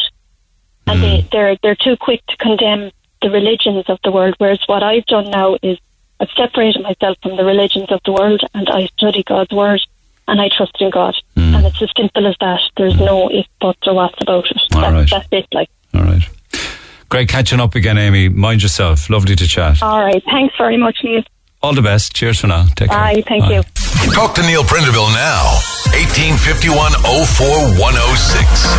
Red FM. And you can email Neil at uh, redfm.ie to the phone lines. Uh, Moira, good morning. Good morning. Um, Neil, I'm just, you know, phoning in because really, you know, that man was very offensive. That was on. Um, Which, which is it? John who would who would categorize himself as an atheist Yes. Um, from I mean, from Colombia. right, right. Um, I mean, Christ is the truth, you know, and, you know, we have to witness to the truth. And, you know, we can't let our children be listening to things like that, you know, that are totally wrong. Oh, oh are you saying that I shouldn't have him on the air because children might hear him? Is it at half ten in the morning? I think you, you, you need to be responsible, really, to act responsibly, you know, and, and to, you know, the thing is, is that, you know, you know, what is the value of the truth, you know? Um, I mean, we But live in his- an age but it's of his truth. apparent truth. But it's his truth, you see. I know, but Christ is the truth, and this is where we have to work from. You know, I mean, we live in an age of complete, you know, eclipse of the truth. You know, with uh, apparent truth, and you know, there's two thousand years, you know, of salvation of souls, and, and the holy word of God. You know, that is being proven and tested, and you know, you can't let somebody on who really Why? is really the evil is at work Why? uh, you know, because that has uh, effects on souls. But I know, but wha- we can't do that in a modern society where people without religion aren't entitled to have an opinion. They have to be allowed to have an opinion. Yes, well, the, you know, they can they can speak, but you know, we do have to think about what is the truth. I would just ask listeners, you know, to be very careful about what they're listening to as well. Um, the other thing I'd like to say is that you know, the taking a vaccine that has exploited the life and body of a human child, and all of the current COVID vaccines have done this either in their development or their production. How how do we get onto COVID and vaccines from a line or two from Sunday's Gospel, where wives should submit to their husband in all things? How how do we make that jump? Well, if you listen to the whole of the gospel, it was very much about the body of Christ. And these children that were murdered and their bodies dismembered and made into fetal cell lines were the body of Christ What? and the blood of Christ. Who, who's who's murdering children? The HEK 293 cell lines was made from a human aborted fetus. Ah, that come was on. the child Uh, I that mean, was murdered. Come Neil. on, give me give me a break here, will you? Don't don't be don't be giving me stuff that I have to go off and fact check in the next ten or fifteen seconds. I, I just wanted to stay on the point. I mean, your original text was that it's offensive to your religion to have atheists on the air. You need to vet people speaking, especially when you have children listening. Yeah. You see, a way a person speaks as well is very important because, I mean, the extent at which he was speaking in terms of, like, it was pure I thought, it, I, no, I thought it was absolutely fascinating his his take on on religion. You don't have to agree with somebody's take on something to find it interesting. He spoke about South American countries where the Spanish went over with the conquistadors and what have you, and uh, imposed at the point of a sword Christianity on people who were quite happy without it. It's very interesting to me. Well, there's only one name by which you can be saved, and that's Jesus Christ. Okay. And he, he's a saviour, and that is proven tested in every man and woman and child on the earth. But here's the thing, you see, you wanna find that have, you have an opportunity to say that on the air, and rightly so, as much as he and others have an, an opportunity to disagree with what you say on the air. And that's the society we live in. Yes, well, you know, So call respect. definitely. You know, yeah. So you know, I've no problem with that. You know, but the thing is, is that we must state the truth. You know, and we must be able to witness to the truth. Okay. I mean, we're we're not even able to witness to the truth. You won't even take the 15 seconds to check your facts on the HEK two nine three. I will, ch- I will, I will, ch- I will check it, but let, us park that for now. is, is that is the body of Christ, and that is the truth. And we're living in an age right. of apparent truth. Well, last time I checked, vaccines were saving lives. Um, you know, that's that's what I know. Well, Keeping people alive. you know, treatments save lives as well, Neil. But you know, you tell that to the child on the bench All that right. uh, Okay. has been murdered. Okay, I'm going to put you back on hold, and perhaps you'd like to send me some docu- documentary evidence as to what you're talking about. Okay? Yes, absolutely, no problem, Okay, Neil. okay, thank you. email it to you there. Do yeah. Just hold on. Uh, you can email Neil at redfm.ie. Thanks, Moira. Back after 11 on 1850 104 106. Thank you. Hi, it's Connor. Join me Sunday from 7 for Green on Red, bringing you the biggest, the best, and newest names in Irish music. IMRO Music Station of the Year. Cork's Red FM. Well, that was an awful thing that happened to that girl um, who had to, uh, you know, see all of her musical equipment just burned to a cinder. She says, "I'm sick." This is posted on. Uh, I think it was probably on uh, Facebook, Facebook over the past 24 hours. Sick to my stomach over the events of last night. My first gig back singing after lockdown, and what an amazing gig it was. I was heartbreaking to wake up this morning to a frightening phone call telling me that my uh, brother-in-law's van, which he had parked, was burned to the ground at five in the morning with all of my music, my gear, all my equipment inside it. Every single item completely gone. All of my leads, my EV speakers, the speaker stands, mic stands, Shure mics, my Yamaha desk, and my brand new HP laptop, laptop, which I purchased only two days ago, which I just spent 10 hours transferring all my music onto. My heart is broken, and that description doesn't even cover it. I'm in a complete state of shock. And the photographs of the burnt out van as well were posted online, the exterior and the damage inside. It's just 100% destroyed and everything in it. Her entire life, her whole musical career, uh, just wiped out overnight. And you have to ask yourself, why? Why would people do such things? I hope to God that you'll get it all back in insurance, that you'll be able to work your way back to playing music in whenever they allow you to do so. And God knows that's a big topic point these days, isn't it? Anyway, lines open at 1850 104 106. Um, okay, I will be coming back to a lot more calls on this. It may not be this morning, there'll be another few. But we have other days of the week and we can deal with uh, some more people's points of view. But I wanted to get, actually, we sent an email to the Cloyne Diocese asking uh, what the Bishop uh, of uh, Cloyne had to had to say with regards to the matter. You know, asking, um, you know, but uh, regards what was said, that part of the gospel. Gospel. Um, we got a response saying that um, similar to all scriptures, um, that it, it that it cannot be read or taken literally was the response we got. That this is the great mystery with regards to the reference to Christ and the church. So um, I, I just found that response kind of quite vague, actually. And so I sort of put a call into Father Tom Hayes, parish priest at Enniskeane, and see if we could nail it down a little bit more, you know, a little bit clearer as to how people should interpret uh, or perceive part of the gospel that would say that women and wives should submit to men as the head of his wife in all things. Anyway, Tom, good morning. Morning, Neil. So, can you help me out with this if you don't mind, please? Um, okay, I suppose first of all, I just apologise for the fact that I didn't get to start of your program today because I was saying mass, but, I- but I, I think I know where you're going. All right, with the, with the overall issue. Yeah, and, and a lot of people who would regard themselves as Catholic actually have absolutely no problem with that. uh, You know, with that line in, in, in the gospel, other others do. So I think I'd like to say there's an amount of balance there. But I suppose uh, just on a, on a small detail, it it wasn't in. It's not in one of the Gospels. It's in one of the Saint Paul's letters from the early Christian community. I suppose. Okay, happy to happy to agree. I wasn't aware of that. That's Thank okay. Yeah. But just a small, in the broad context, that might help people to put it into context, I suppose. Sometimes what happens is when people get excited and annoyed about something, we, we've missed the broad picture of the background. I suppose, first of all, people might think that on a Sunday, like that the priest is going to dip into the Bible and pick out a reading and, and read it. That's not the way it happens. Um, most of the Bible, actually, we never hear read off the altar in church, believe it or not, because it's too big.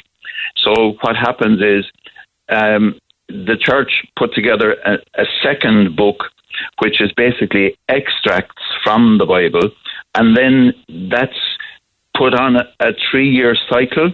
So essentially, the readings that we heard last Sunday will will be heard again in three years' time, more or less on the same Sunday. So there's a pattern of the readings. So the readings Who are not them? chosen. Who, pick, who picks them? They were picked by the Universal Church, Neil, by the Vatican, basically back in the 1960s. And this has And- been and they've been recycled like that since then. basically. So over the like over the course of a year, say this year now, most of the actual gospel readings, like there are three readings, there are four readings from the scripture at Sunday Mass.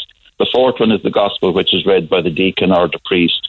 This year we're reading through St. Mark's gospel. Okay. And then the, the other readings also follow a cycle. So they come around in turns and something similar happens with the weekday. But they're allowed to edit, aren't they? Because a lot of priests on Sunday took that section out, did they?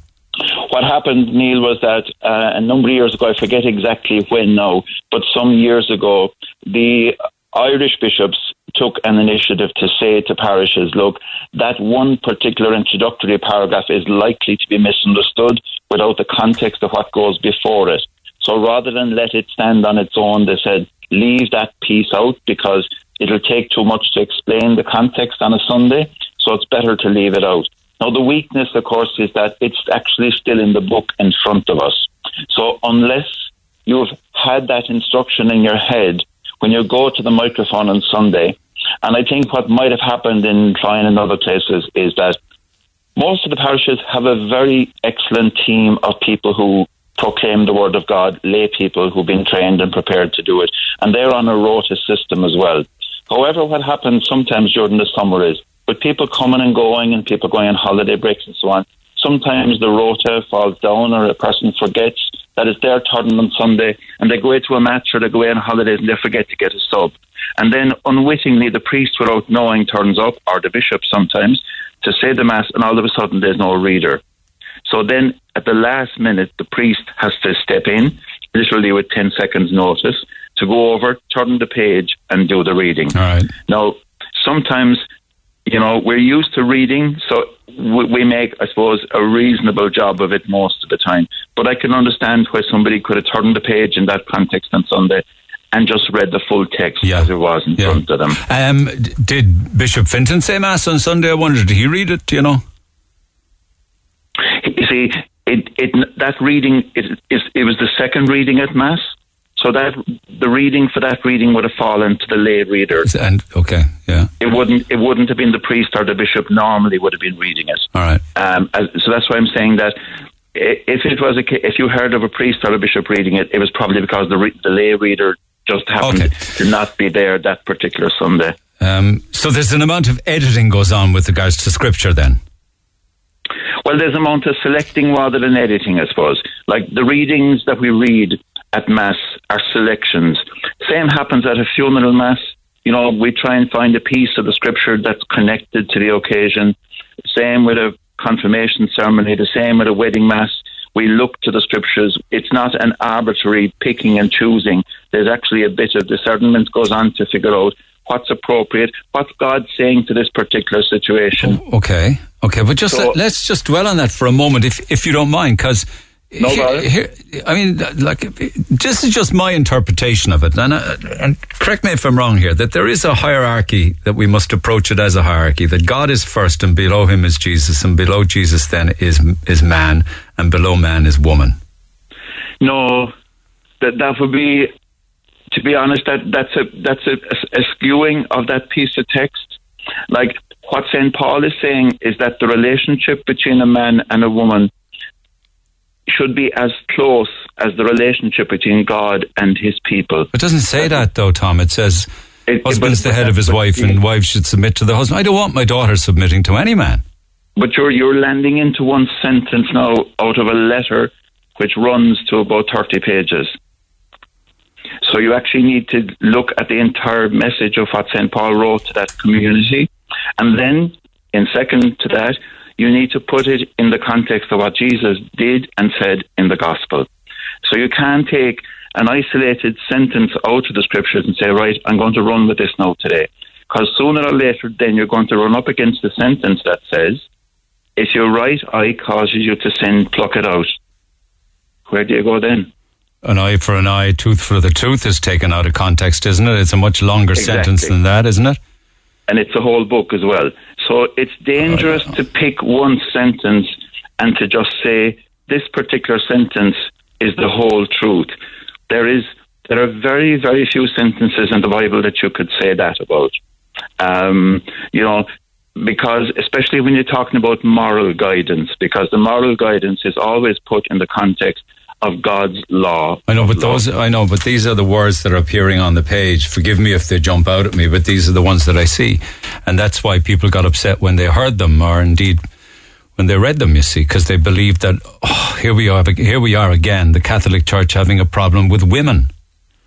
Which is clearly not the case. Well, know, 'cause, like, well, I could give you lots of examples of, of that where there was issues with women going way back. Mary Magdalene was one clearly. You know, women priests is another, and you know. Well, you see, if you go back into history, you know, it's the same, like your point about the, the missionaries earlier. Um, again, you have to put that into context too. That was a whole world event, the colonization of South America. There's something, like, it's ironic, like, I find it's ironic now at the moment that the whole world is telling the people of Afghanistan what moral values they should have. But so that's exactly what we did with South America too.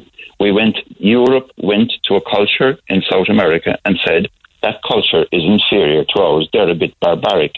Let's straighten them out and tell them to stop doing human sacrifices and tell them worship, stop worshipping false gods. So we're going into another culture now in Afghanistan, and we're going to saying they've got to accept the European laws and the European morals and the European outlook. Are they entitled to offer their own view? It's a huge, big question. Not when they subjugate women as being second class, though, and that's what this on Sunday was almost doing within Catholicism. Husband's head of his wife, and wife should obey the husbands. That's Taliban indoctrination, isn't it? because that because that piece of text is grounded in a in a culture of two thousand years ago as well. Okay. So so that's why you have to take it out of its context. You have to look at the context and see what actually is the authentic message of the scriptures on Sunday. And it was actually very different to that. It was about making fundamental choices for good. And like there's a lot in that broader letter from St. Paul that says that the characteristics of a relationship between man and woman have to be the same as between God and his people about fidelity, about faithfulness, about love and forgiveness and give and take. Those are the characteristics that St. Paul says belong in a relationship. And he says those characteristics are the same as between God and his people. So if you pick, if you pick one small piece of text out of the Bible, you can do that in almost any page. Yeah, but if it weren't in there, it would be an awful lot safer and better than would it not in the first place? Well, you see, Words are important, you know, how people Well, they- interpret them. They are, but Neil, you could you could do the same about the American Constitution. You can do the same with any historical document. And this is not the Bible is not a history book. It's not a manual. No, people's fear would be that this is still the belief of the Catholic Church in 2021. Like, for instance, that, that might be something written 2,000 years ago. Here's something that was written only a number of, a number of days ago. Uh, I was with a man for 17 years. I suffered terrible financial and psychological abuse. But when you're in it, you don't see it. He used to give me 100 euro per week for groceries. I used to just try and spend 80 so I'd have 20 euro spare. I worked part time and had to pay half the mortgage even though he earned good money. He wouldn't pay half the ESB bill because he said I used more electricity, which I, at the time I actually believed. You have to be out of a relationship for a long time to see how wrong it is. While you're in it, you're brainwashed and depleted as a human, depleted as a woman. You're convinced that you are the problem. Thank God I'm out of it now in nine years and I realize I deserve so much more. See, I would regard that as an example really of, of, um, of awful cruelty to, to, to women and and then I, And I then I hear I this on. Sunday in a pulpit and I'm saying, "Oh my God Almighty, nothing's changing here." But if you look down, if you go three sentences forward into that piece of text, Neil, you'll see that St. Paul is saying exactly the opposite of what you're saying he's saying. He's saying how husbands should treat their wives is the opposite of what you just read. Okay, I hope so. You know, um, I hope so. Maybe it's It just there's a lot of confusion about, you know, actually there's a lot of confusion. Full stop at the moment. Um, you know, different issues regarding the Catholic Church um, as to. Well, we'll, we live in a very fast paced world, as you know, so people tend to latch on to short items, get passionate about it, and then move on very fast to something else. Okay. And perception is created very rapidly by, by you know, a momentary piece of information. You know, as you were, you were, you know, that awful thing that you were quoting it after the news there, that poor girl that lost all of her equipment. Yeah. I mean, that poor girl is going to be living with that for for several years. But nobody will make any mention of it after the next couple of days. It'll be just gone, buried, because something else will have come in on top Yes, of it. the news cycle continues. It certainly does. Okay, just just be, thank you for that. Listen, you, not to take things out of context and look at the bigger picture and read the entire message. Um, there's a, just on confusion. There's a lot of confusion about communions and confirmations across Cork at the moment, Tom. Um, and a lot of parents are calling constantly, and they've even started texting now asking you, Father Tom, what, what's going on with communions and confirmations?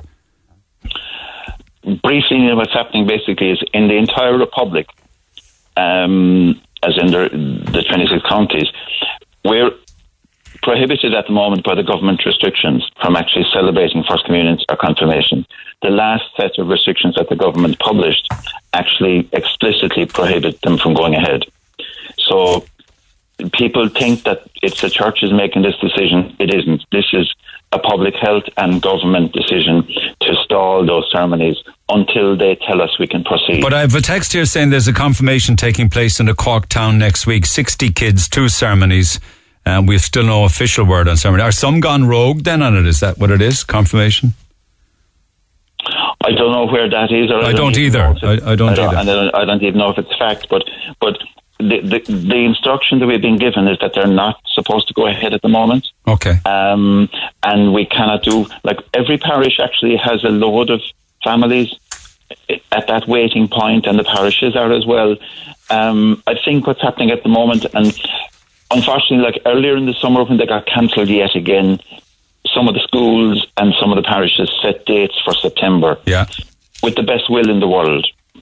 But unfortunately, now as we get to the start of September, it's beginning to look like those dates will have to be postponed again because what the government is saying is that the priority now for the next couple of weeks is to get the children safely back to school, to manage their transition back in.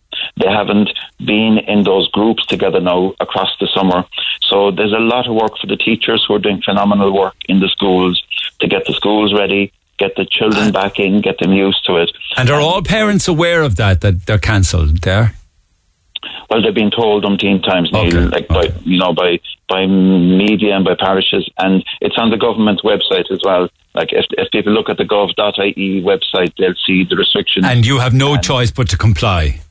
We haven't realistically. I mean, it would be foolish for us to go against the public health guidance and then cause further trouble down the road. You know, so we have to put people's health first. And um, hopefully, when things settle down in the next couple of weeks, the government will update the guidance and we'll be able to put a path then on it. You know, so I think the first thing is you know, I know people are hugely impatient and they're frustrated. I even had a message this morning from somebody, you know, whose child is going to first or into fourth class now and hasn't made first communion yet. And that's pretty difficult because it goes against all of our expectations. But but there's no point in saying to a family, we'll go ahead and do it and then have people sick afterwards. Okay, Father Tom Hayes, thanks for taking the call. As always, Tom Hayes, parish priest in Enniskeane. Lines open at 1850 104 106. Just ahead of the break, Liam Bonner. Bonner, good morning. Good morning, Neil. How are you doing? Okay, so you've been listening uh, and you have something to offer. What have you got? You know, like the, uh, the, the like the priest speaking there. I mean, he makes a lot of sense when he spoke of what I was was going to mention, the likes of the Taliban and people like that. You know, the, the religions like that, and what they believe is as much is as much as what the the likes of the girls earlier that rang, the, it, it, speaking with their arrogance, that they know they're so right in what they say. God is this and God is that.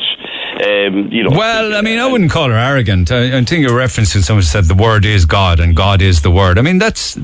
We need to be tolerant of that in society, you know. We needn't necessarily all agree with it, but it's, you know, it's it's it's somebody's belief and It is, but you know what, Neil? It's been beliefs, and it's been beliefs for hundreds and to- gone on thousands of years, and, and, and forced on people's throats. And, and you know, you have to listen. You have to listen to this, what I call rubbish, to do with religion and, and all religions. I, I think you know because it's uh, you know there's over three thousand gods, something to that effect. You know, and uh, and and so and somebody's so adamant that their one is right that the likes of the Taliban, their one is right, and everything he says is, is the word of God, and so on, and the same for for everybody. And you look at you look back in history, going back to hundreds of years, as as, as the priest has said there, going back to South America and the butchering of people and everything else because they didn't believe in the Catholic ways. And now you have the same carry on with the Taliban, and and, and you have the same. And, and you look at our ours is a lovely religion. It isn't. It's had, it's full of its own evils, and it's full of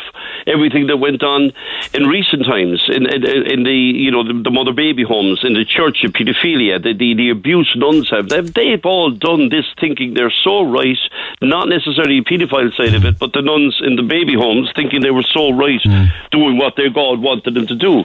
And this is and, and not all not all of the nuns though, not all of the priests. not all, Neil, I know, but I, I know that, and I know there's very good priests and there's very good nuns, and, we, and we're well aware of that. But it's it's just got to an age, this day and age. I think people just got to grow up and wake up. It, it, it, it's religion's a joke. We don't need it anymore. It's a division of people. It's divided people for centuries, and it's all rubbish. And it's the I cause you of know- many wars, you believe, yeah. the cause the cause of many wars and, and, and the division of people throughout mankind. It's you know people judging people thinking their God is better than their God. My imaginary friend is better than your imaginary friend. Okay. and that's really what it boils down to. And point and when I say arrogance, people speak like they're talking like the like those girls earlier. That this is the word of God. What God? Which one do you want to pick? I mean, just because you say your one, the one you were born into to believe in your family, in your part of the world, you're born in another part of the world, like the Middle East. You've been brought up in a whole different spectrum. Who's right and who's wrong? People got to question it. I questioned the whole thing when I was about 15 years of age, and I got no answers. And I, and I went down the road of, well, I, I even to, to use the word atheist, atheist believes that, that there is something there and I, it's just that I don't believe in it, and, and that's why I would be labelled an atheist. I label myself nothing. I don't just don't believe in silly, nonsensical f- fairy tales. You know. Okay, okay. I mean, and that's the reality. People got to wake up. No, it's you know, it's your, it's you know? your, it's your reality. It's your reality. It is. Not everybody's. I know that, but I mean, it, it, And those people know, who are you- religious or believe in God or love God or you know even believe in heaven and hell. I mean, we could be here all morning. They're, that's that's their belief, and we need to respect that. That's fine. You could respect it. That's fine. You, you, you, I can acknowledge it. I don't necessarily have to respect it. I certainly acknowledge it. As, You know, and just another quick one, Neil. It's just so many people are, you know, in their own tiny way, are culpable in in many ways for for making priests and church exist, and the evil priests and the evil nuns that existed. People are culpable in, their very own small way for making it happen. You know, and this is these these things happen in history, and they were horrific. And people got to wake up and say, ah, that's bad, just bad priests, but ought to go to church and still, you know, they're, they're all culpable in their own little way. Okay, thanks, Bonner, it's heavy-handed, I know, but it's just the way I feel. All right, my man, as always, thank you for your thoughts and everybody else's. Text 0868 104 106. Rathcormac having a confirmation today, I'm told. I got a load of different texts here. Confirmation on Rathcormac today, Rathcormac School of Confirmation today. Why can't schools proceed? Some of them and others can't. Um, They're not supposed to have it. I mean, we can check with them and find out. Call the Neil Prendeville Show now. 1850 104 106. Red FM. I see more texts coming in from places where confirmations are going ahead. Ballyhay School confirmation is going ahead this Saturday.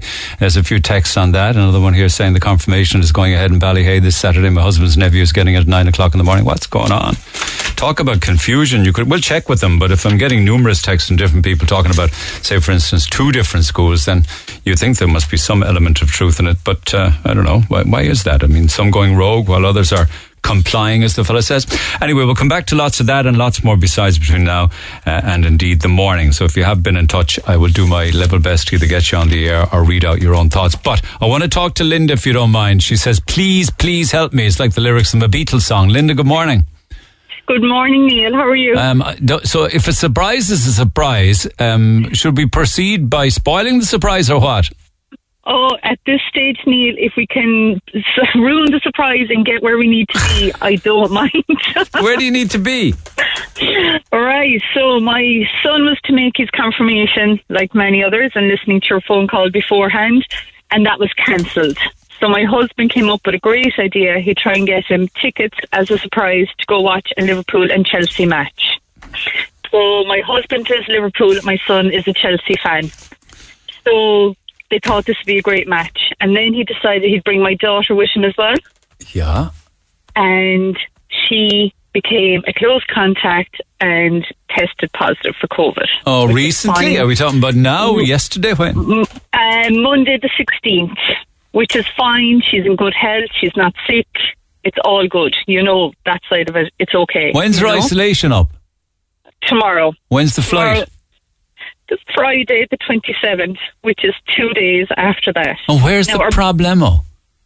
The problemo is we can fly to England. We can fly to England. There is no issue. Nobody wants anything from us. They don't want a PCR test. They don't want nothing. They will accept us in England. The problem is coming from England back home to Ireland. We need a PCR test that says negative, but the HSE tell me she will keep testing positive for the next couple of months and we won't have the recovery cert in time to say she's had COVID.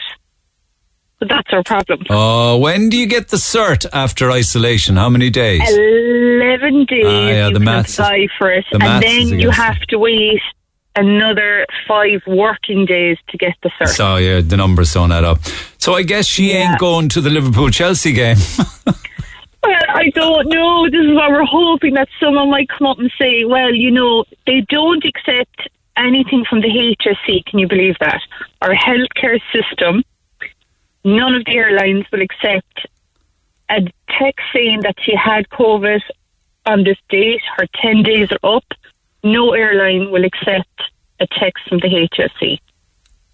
So I'm wondering, has anyone else been in this predicament? they probably And they- have and came back through Northern Ireland. I bet. Okay, if we could do that. I'm not suggesting you should do that. I just imagine that's what they did. Okay, okay, and I'm just wondering, can anyone help us in getting her home on the Sunday? Okay. Is there anyone out there? No problem. So, the- so there's no problem. She comes out of isolation tomorrow, having had COVID, and she can go about her daily life without restrictions, with masks yeah, and all and that she kind of stuff. She can fly to England and she can do whatever And she can wants. get, and you can, and you don't need any COVID cert or QR to go to the No. UK. You're saying no, no, one will ask. But when she comes back, who will ask her? Is it Ryanair or Dublin Airport? No, Dub- I rang Dublin Airport. They're telling me they don't ask. They said immigration will ask. I've been trying to ring immigration and it rings and then it hangs up. Will Ryanair ask? Ryanair will ask on their side. So she'll need a negative PCR test. But why don't? 72 Why does she need a negative PCR test or a QR code to come back into the country, but not to go to the UK? This is on Ireland's website, and this is what Ireland requires for anybody entering Ireland. But in the UK, they don't from Ireland. No, no. They're way ahead of us on this, aren't they? You couldn't make it up that you can leave the country, but you can't come back into your own And is she upset with the prospect of not going, being a Liverpool supporter? We haven't told her yet. we're still hoping. Yeah, she still thinks she's, she still thinks she's going on Friday. Well, she doesn't know. You see, this is the whole thing, and she's been locked up out in a caravan out in the garden. she for like Uh, for what, for the last ten days to keep us all safe. So the poor child is completely And isolated. what has she got? A laptop and a television, and you're bringing her food out, is it? yeah, yeah, through the window, sitting in the garden. the she might be loving it though. Is she? She's probably loving it. Well, I think the first few days are a novelty, and now it's like, okay, I should be with my friends. They're going back to school soon. I'm missing out. I'm missing out. You know. And was So- she sick? No, nothing. Uh, If she wasn't deemed a close contact, we would have never have known. Scary, isn't it? Yeah, yeah, not a symptom, not a sneeze, not a cold, not a temperature, not an ache, not a pain, nothing, and still hasn't. Yeah. you know. Yeah. Um, yeah. so she yeah. wouldn't be able to come back into the country, or she would, but have to go to a quarantine hotel, I suppose. Well, even at that, I don't know if they would even put her into a hotel for ten days. Like you know, it's like the HSE have deemed her positive, but the the Irish government won't accept the HSE's text to say otherwise. So let's be clear again. Who will be asking for it coming back? Ryanair As far as I can gather, it'll be Ryanair will be asking for it, and the immigration, as far as I can understand from my phone calls, Ryanair working with immigration will have to have a negative PCR test 72 hours, at least taken 72 hours prior to flying from the UK to Ireland. Uh, can you tell the lady about her daughter going to England that I'm going to London on Friday and I rang to see do we need a PCR test coming back and they said no, just to fill in a form on gov.mygov.ie. That's the locator form. Leah is 16, so her daughter might be under the age of 11. So from 11 to 17, you have to have this is the requirement. Did, my sister was in the same situation. She came out of isolation on Thursday after day 10. She flew back to the UK on Thursday and she received her cert yesterday. It's not quite the same situation as you. I paid 130 pounds for a PCR test for my daughter last week coming back from England. I wasn't even asked for it with Ryanair. Um, My son came back from Liverpool Sunday through Dublin. He wasn't asked for a single document on entry into the UK. Uh, why doesn't she get a PCR or COVID test in the UK? That'll do because the PCA because you're saying the PCR test will will will show up COVID still, will it? That's what the HSE are saying to me. So they're saying this is why they sent out uh, a recovery cert to say because people who test positive for COVID, they say will keep testing positive for several weeks, maybe months afterwards. How old and is that's she? Why she's 16. She was 16 in June. Yeah. So would they be quarantining minors? Is it no? She's not a minor. There's-. Now, if you read the website, it says then that if she travels with a fully vaccinated adult, which my husband is, that she doesn't need to quarantine when she enters the country either. So the information contradicts one another. Very confusing, I have to say. I know, and I have rang everybody, and everybody just keeps saying to me, "Oh, it's changing daily. It's changing daily. We actually can't answer your question." And I don't know what to do. Do we Yeah. leave her at home? Imagine the confusion they'll have next her? week when they're sending primary schools children to school with the sniffles or runny nose. They'll be sending them Oh, home.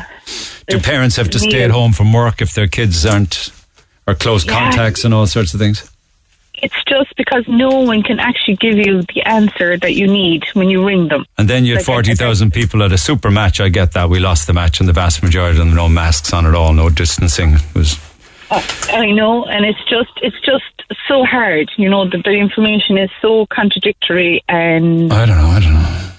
You, no are, you- are, are you tra- are you traveling? No, it's my husband because my husband. is the Liverpool supporter. Is my he vaccinated? Chelsea. He's fully vaccinated. Yeah, So that's not yeah, enough. He's good to go. Yeah. Oh, well, no. okay. Well, we're, we're checking into it with uh, Eoghan Corry from Travel Extra. We use him on the air a lot for all travel matters. I hope maybe we might get a response between now and midday. Uh, but if not, um, if we get it in the next hour or two, we'll call you back and see if he can shed any light on what Oh, you're. Neil, I'd I've, be I've, so happy. I've no idea. I don't know whether Trevor. Have you any idea? I don't know. What do you think? Tony? Do you have any idea as to how to solve this predicament? I, I don't, to be honest with you, because I hear something unlike everybody else. I'm so confused about uh, about, about uh, everything that's going on at the moment, you know. All right. Um, Be back to you, Linda. All right. No problem, Neil. Cheers. I appreciate it. Okay. Take care. And the journey. Okay, we'll come back to that. The journey you went through just to get a cup of coffee, was it? Ah, stop, stop, stop. Um, it's happening. It's happening in two different places today. The last couple of days, to be honest with you. Uh, went in for a cup of coffee because uh, I, I work in retail, so I, I go, I'm shooting around shops and supermarkets all day and, until I pop in for five minutes. So into the cafe, uh, asked was I double vaccinated, was I vaccinated? So I had no problem with that. I was. I showed the stuff. Uh, then I had to show a photographic ID. Uh, then I had to sign a form, put my phone number down. Uh, nothing else, just a cup of coffee. Yeah, but you equally could have been going in for a three course meal. It happened to be for a cup of coffee. well, it just happened to be for a cup of coffee. Yeah, yeah. Um, it's just uh, it's it's a surprise. You know, I mean, I was talking to people who were at the match on Sunday and stuff, and uh, they said it was like as if it was you know just walk in and walk out of Croke Park. Yeah, Anne says the Taoiseach should immediately arrange for PCR testing for all attendees at Croke Park on Sunday. I was there. There was no social distancing, very little mask wearing. It seemed very crowded. If the PCR tests are good, then it could be a more positive way to do things going forward. She's suggesting that everybody at that ma- match now should be PCR tested with a carry on there. Yeah, well, I mean, I, I know of I know of big events across Europe where they, at the very least they take people's temperatures. I mean, that's not that's you know you know I I mean whether that's feasible or not with a forty thousand crowd, I don't know. But I mean, it's just uh, it's the kind of the, it's the comparisons, you know, with, with a crowd of forty thousand going literally unchecked, and then you're going into a place where the cafe was empty. Neil. I mean, there was no one else in there. I was the only one in there, um, and it just seemed you know it seemed what you had to go through. I suppose to an Um, extent they're keeping you safe when you're in there, aren't they? No, and those no, around I mean, you. it's not the staff fault. They're No. following, they're following the guidelines. They're following what they've been told, and that you know, it just, uh, it just seems like you know, uh, you know, on, on one hand, uh, the extremes. You know, I mean, you know, I don't know. I mean, like I, uh, a text that I sent in. I run a basketball club, Nick. Um, Cork Celts, isn't it? been- yes, Cork Celts. We've been off. We've been off since March 2020. Neil. We haven't been back. No. I mean, the rumours are that local basketball, grassroots basketball as we call it, will not be back until after Christmas. Now, if that's true, you're talking two full years since a game of basketball was played at local level in Cork or across the country. But the same amount of you on the team can go and have a lash of points on a Saturday night. Um, we'll just give you an example. I mean, we have 12 guys in our Division 1 team, which is our top team in Cork. Um, it- and um, it would be the equivalent of a senior hurling team in, in, in a club. And um, they can go to a pub on a Saturday night and sit together at the, at the one table or whatever, the group. They can have five or six points, whatever. That's not, not saying anything wrong with that. I couldn't yeah. tell us how many No, I'm just, uh, by But, comparison, um, yeah, yeah, yeah. But on a Wednesday night when we train, they can't go to a hall above in up, uh, uh, you know, Upper Glanmire or Hollyhill or wherever we train. We train at two different venues. They can't train for one hour together. The same twelve guys who are fully vaccinated. Every one of them fully vaccinated. Every door in that venue can be left open so ventilation is coming in around the hall. Uh, sanitized stations all over that hall, which which was the case when we were when we were allowed to do a bit of training last year. Um, you go in one door, you go out the other door, you sign in a form, you put in your name, you put in your phone number. There's even a temperature gauge there, so everyone gets their temperature taken as you're going in the door to get to, to start training. But they can train for one hour. I know. We haven't been back on a court. People's people's mental well being, their physical fitness is gone. It's gone out through the door. I mean, we had players playing with us, and you know, we have four or five teams in our club. We have players of a, of a certain age, you know, over forty, who are still playing for social basketball. They're gone. They're not coming back. I know. I know. Because after two years, how are they going to come back physically? Like Will Alberto make the team when you come back, do you think? Alberto will always. Are you sure? I hear he's been eating yeah. an awful lot of donuts and drinking Uh, sangria I, I, in I met him, and I met him, rec- I met him recently, Neil, and, and uh, he- Put on a few pounds, wouldn't you think? uh, Say he's put on a few don't know pounds. about that. He still chisels. I'm telling you something compared to some compared to some of the lads we have. I'm telling you, no. His wife across the glass now is giving me daggers. frustrating. It's frustrating. It's Actually, you know what? I, I understand. I feel your pain, man. I was watching um, the tennis last week. You know, Russia. They're big, Mm-hmm. um, the big basketball players in Russia, aren't they? Yes, absolutely. They were Eastern telling Europe, this story. Eastern Europe, yeah. Yeah, they were telling this story about Rublev. You know, the super um, Russian tennis player himself, and Medvedev. They're saying that he, he he had to make a choice as to whether he would play tennis or whether he would play basketball because he had a love of both of them. Um, Okay. But it was a very interesting point they were making that he was so dedicated. Like, like you guys are, that he was so dedicated to get on in life, came from very poor beginnings, no money, nothing, family very poor, that, but they did have a basketball hoop uh, out in the Yeah. courtyard that they shared with all of the other families. And apparently, Rublev would not come in at night until he had shot 10 baskets in a row. They said that some nights he'd be out there crying in tears, but would refuse to come in. And, and this would go on for hours, apparently. I thought it was an Until amazing made- story. Until he made a basket. Until yeah. he made 10 in a row Yeah, without 10 in a missing. row. Yeah, yeah, yeah. Could you do that? Like, could, could Alberto do that? I'd say they'd be out there for a Um, fortnight.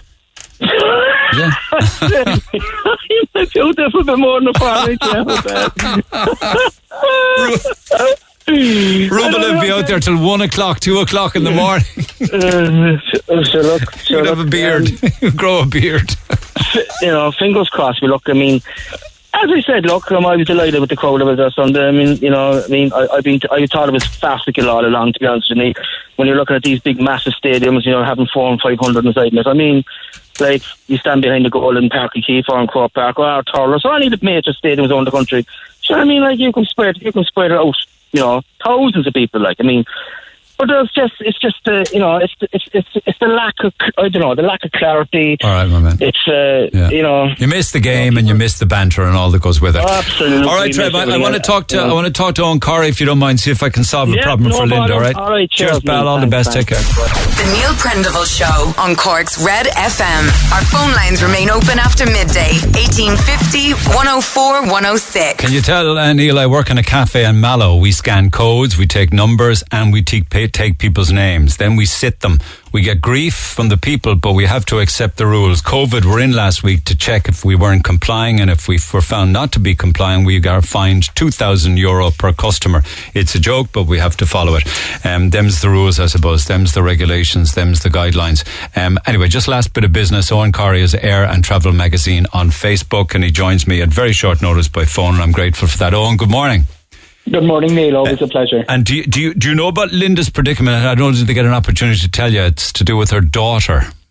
Yeah, I've, ju- I've got a brief update uh, of Linda's situation. Obviously, uh, we can talk in generality about it without going into the specifics. Um, but a, uh, one really important point that's raised out of this, and it applies across the board, is that your uh, your travel, the three pieces of information that your give you unrestricted travel. Uh, everybody knows that if you have your digital COVID certificate with your vaccine on it, you're free, but also uh, proof of recovery from COVID. Now, uh, that requires a recovery certificate, uh, which is identifiable with date of birth, the disease uh, from which the holder has recovered, and the date of the first uh, po- te- uh, positive test result. Uh, so, all of that sort of information is going to be required for travel.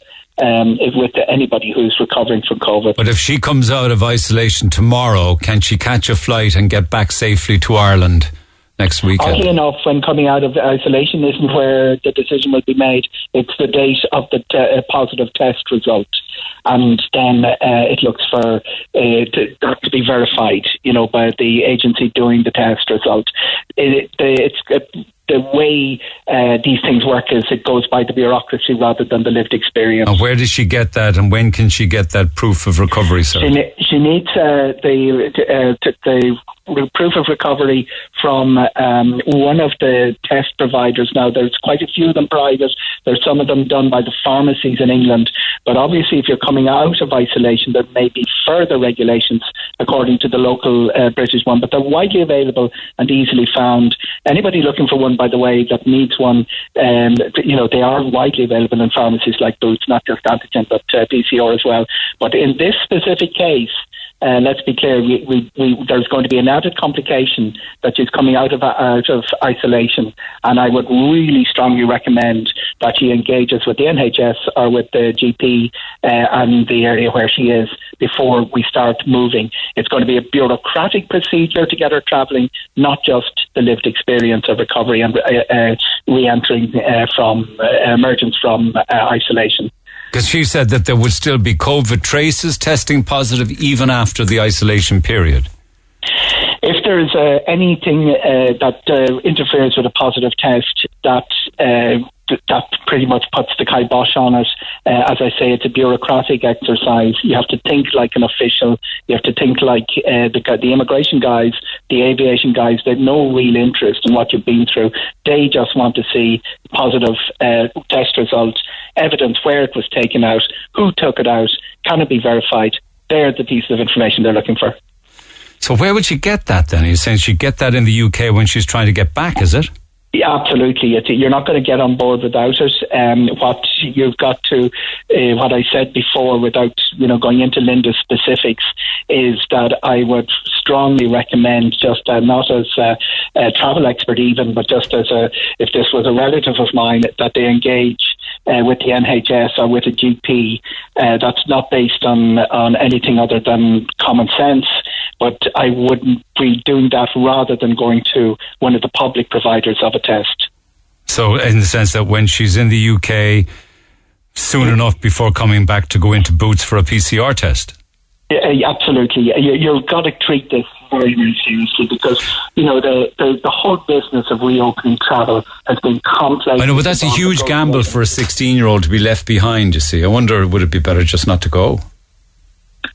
I, I, I, that's something I can't I, I can't really do Neil, but the, the, the reality is that the, you know we have to treat all of this very seriously. If somebody gets COVID, that they go through the isolation and go through the proper process, because everybody needs to protect their uh, their their the aviations uh, have to protect not just their their uh, passengers but their staff and the people that uh, the environment that you move in all have to be protected. So it's it is to be taken seriously. It's not something that we can find come up with a, a solution or a shortcut for. I wish I could, but that's not the way uh, post COVID travel is going to work. You know how you can get this um, this uh, recovery certificate. You can request a certificate of recovery from, I guess, .gov, uh, gov.ie it says that you have to have had a positive COVID 19 test more than 11 days ago. So that rules hmm. her out with regards to getting a recovery cert. Yeah, pretty much. It's Yeah. a bureaucratic process. There, it's not a, it's not the lived experience of emerging from uh, uh, from isolation. It's the, the test, and the regulation will uh, could be even more restrictive in other travel environments. But uh, it's pretty normal that you're waiting for uh, 14 days uh, or 11 days in this case. So it's it's really kind of it, it, it's not it's not there, there isn't a shortcut through it. Um, we you, the, it's purely uh, a bureaucratic thing. Everybody wants to see that uh, the boxes are ticked and that the um, the, the certificate, the digital COVID certificate. But is it not bizarre to you that you can fly into the UK unquestioned, but not out of it? Well, you're not supposed to be flying um, if you if you're suffering or from COVID or have just emerged from quarantine. But they don't look for anything, do they? Well, in reality, uh, and no airline will let you on board if they uh, if you're carrying COVID, and you're supposed to alert uh, the airline to the fact that you have uh, had Well, COVID. if you fly Ryanair out of Cork or Dublin Airport, they'll ask for a QR cert, won't they?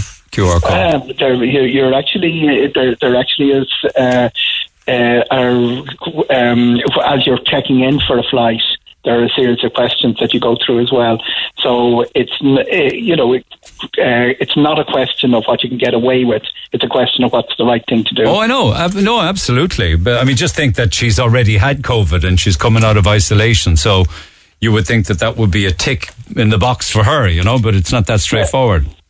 It's not for me really to say. It's what the uh, the you know the the regulations are quite. Co- it, it's putting them in place is quite complex because there are different data sets that people work from. But these are the agreed regulations internationally. It took a long time to put them in place, and it really doesn't encourage people to come skedaddling out of quarantine and going straight onto a plane because uh, of all the questions, the unanswered questions that are ah, uh, there. Yeah, I see what you mean. Okay, listen, Eoghan, as always, thank you for that. I hope it clarifies some of the points mate. for Thank you Linda. very much. Mind yourself. Our lines will stay open at 1850 104 106. Text 0868 104 106. We'll pick it up in the morning. Have a good day. I'll see you tomorrow. Thanks for listening to this Red FM podcast. Don't forget to subscribe and check out redextra.ie for more great Red FM content.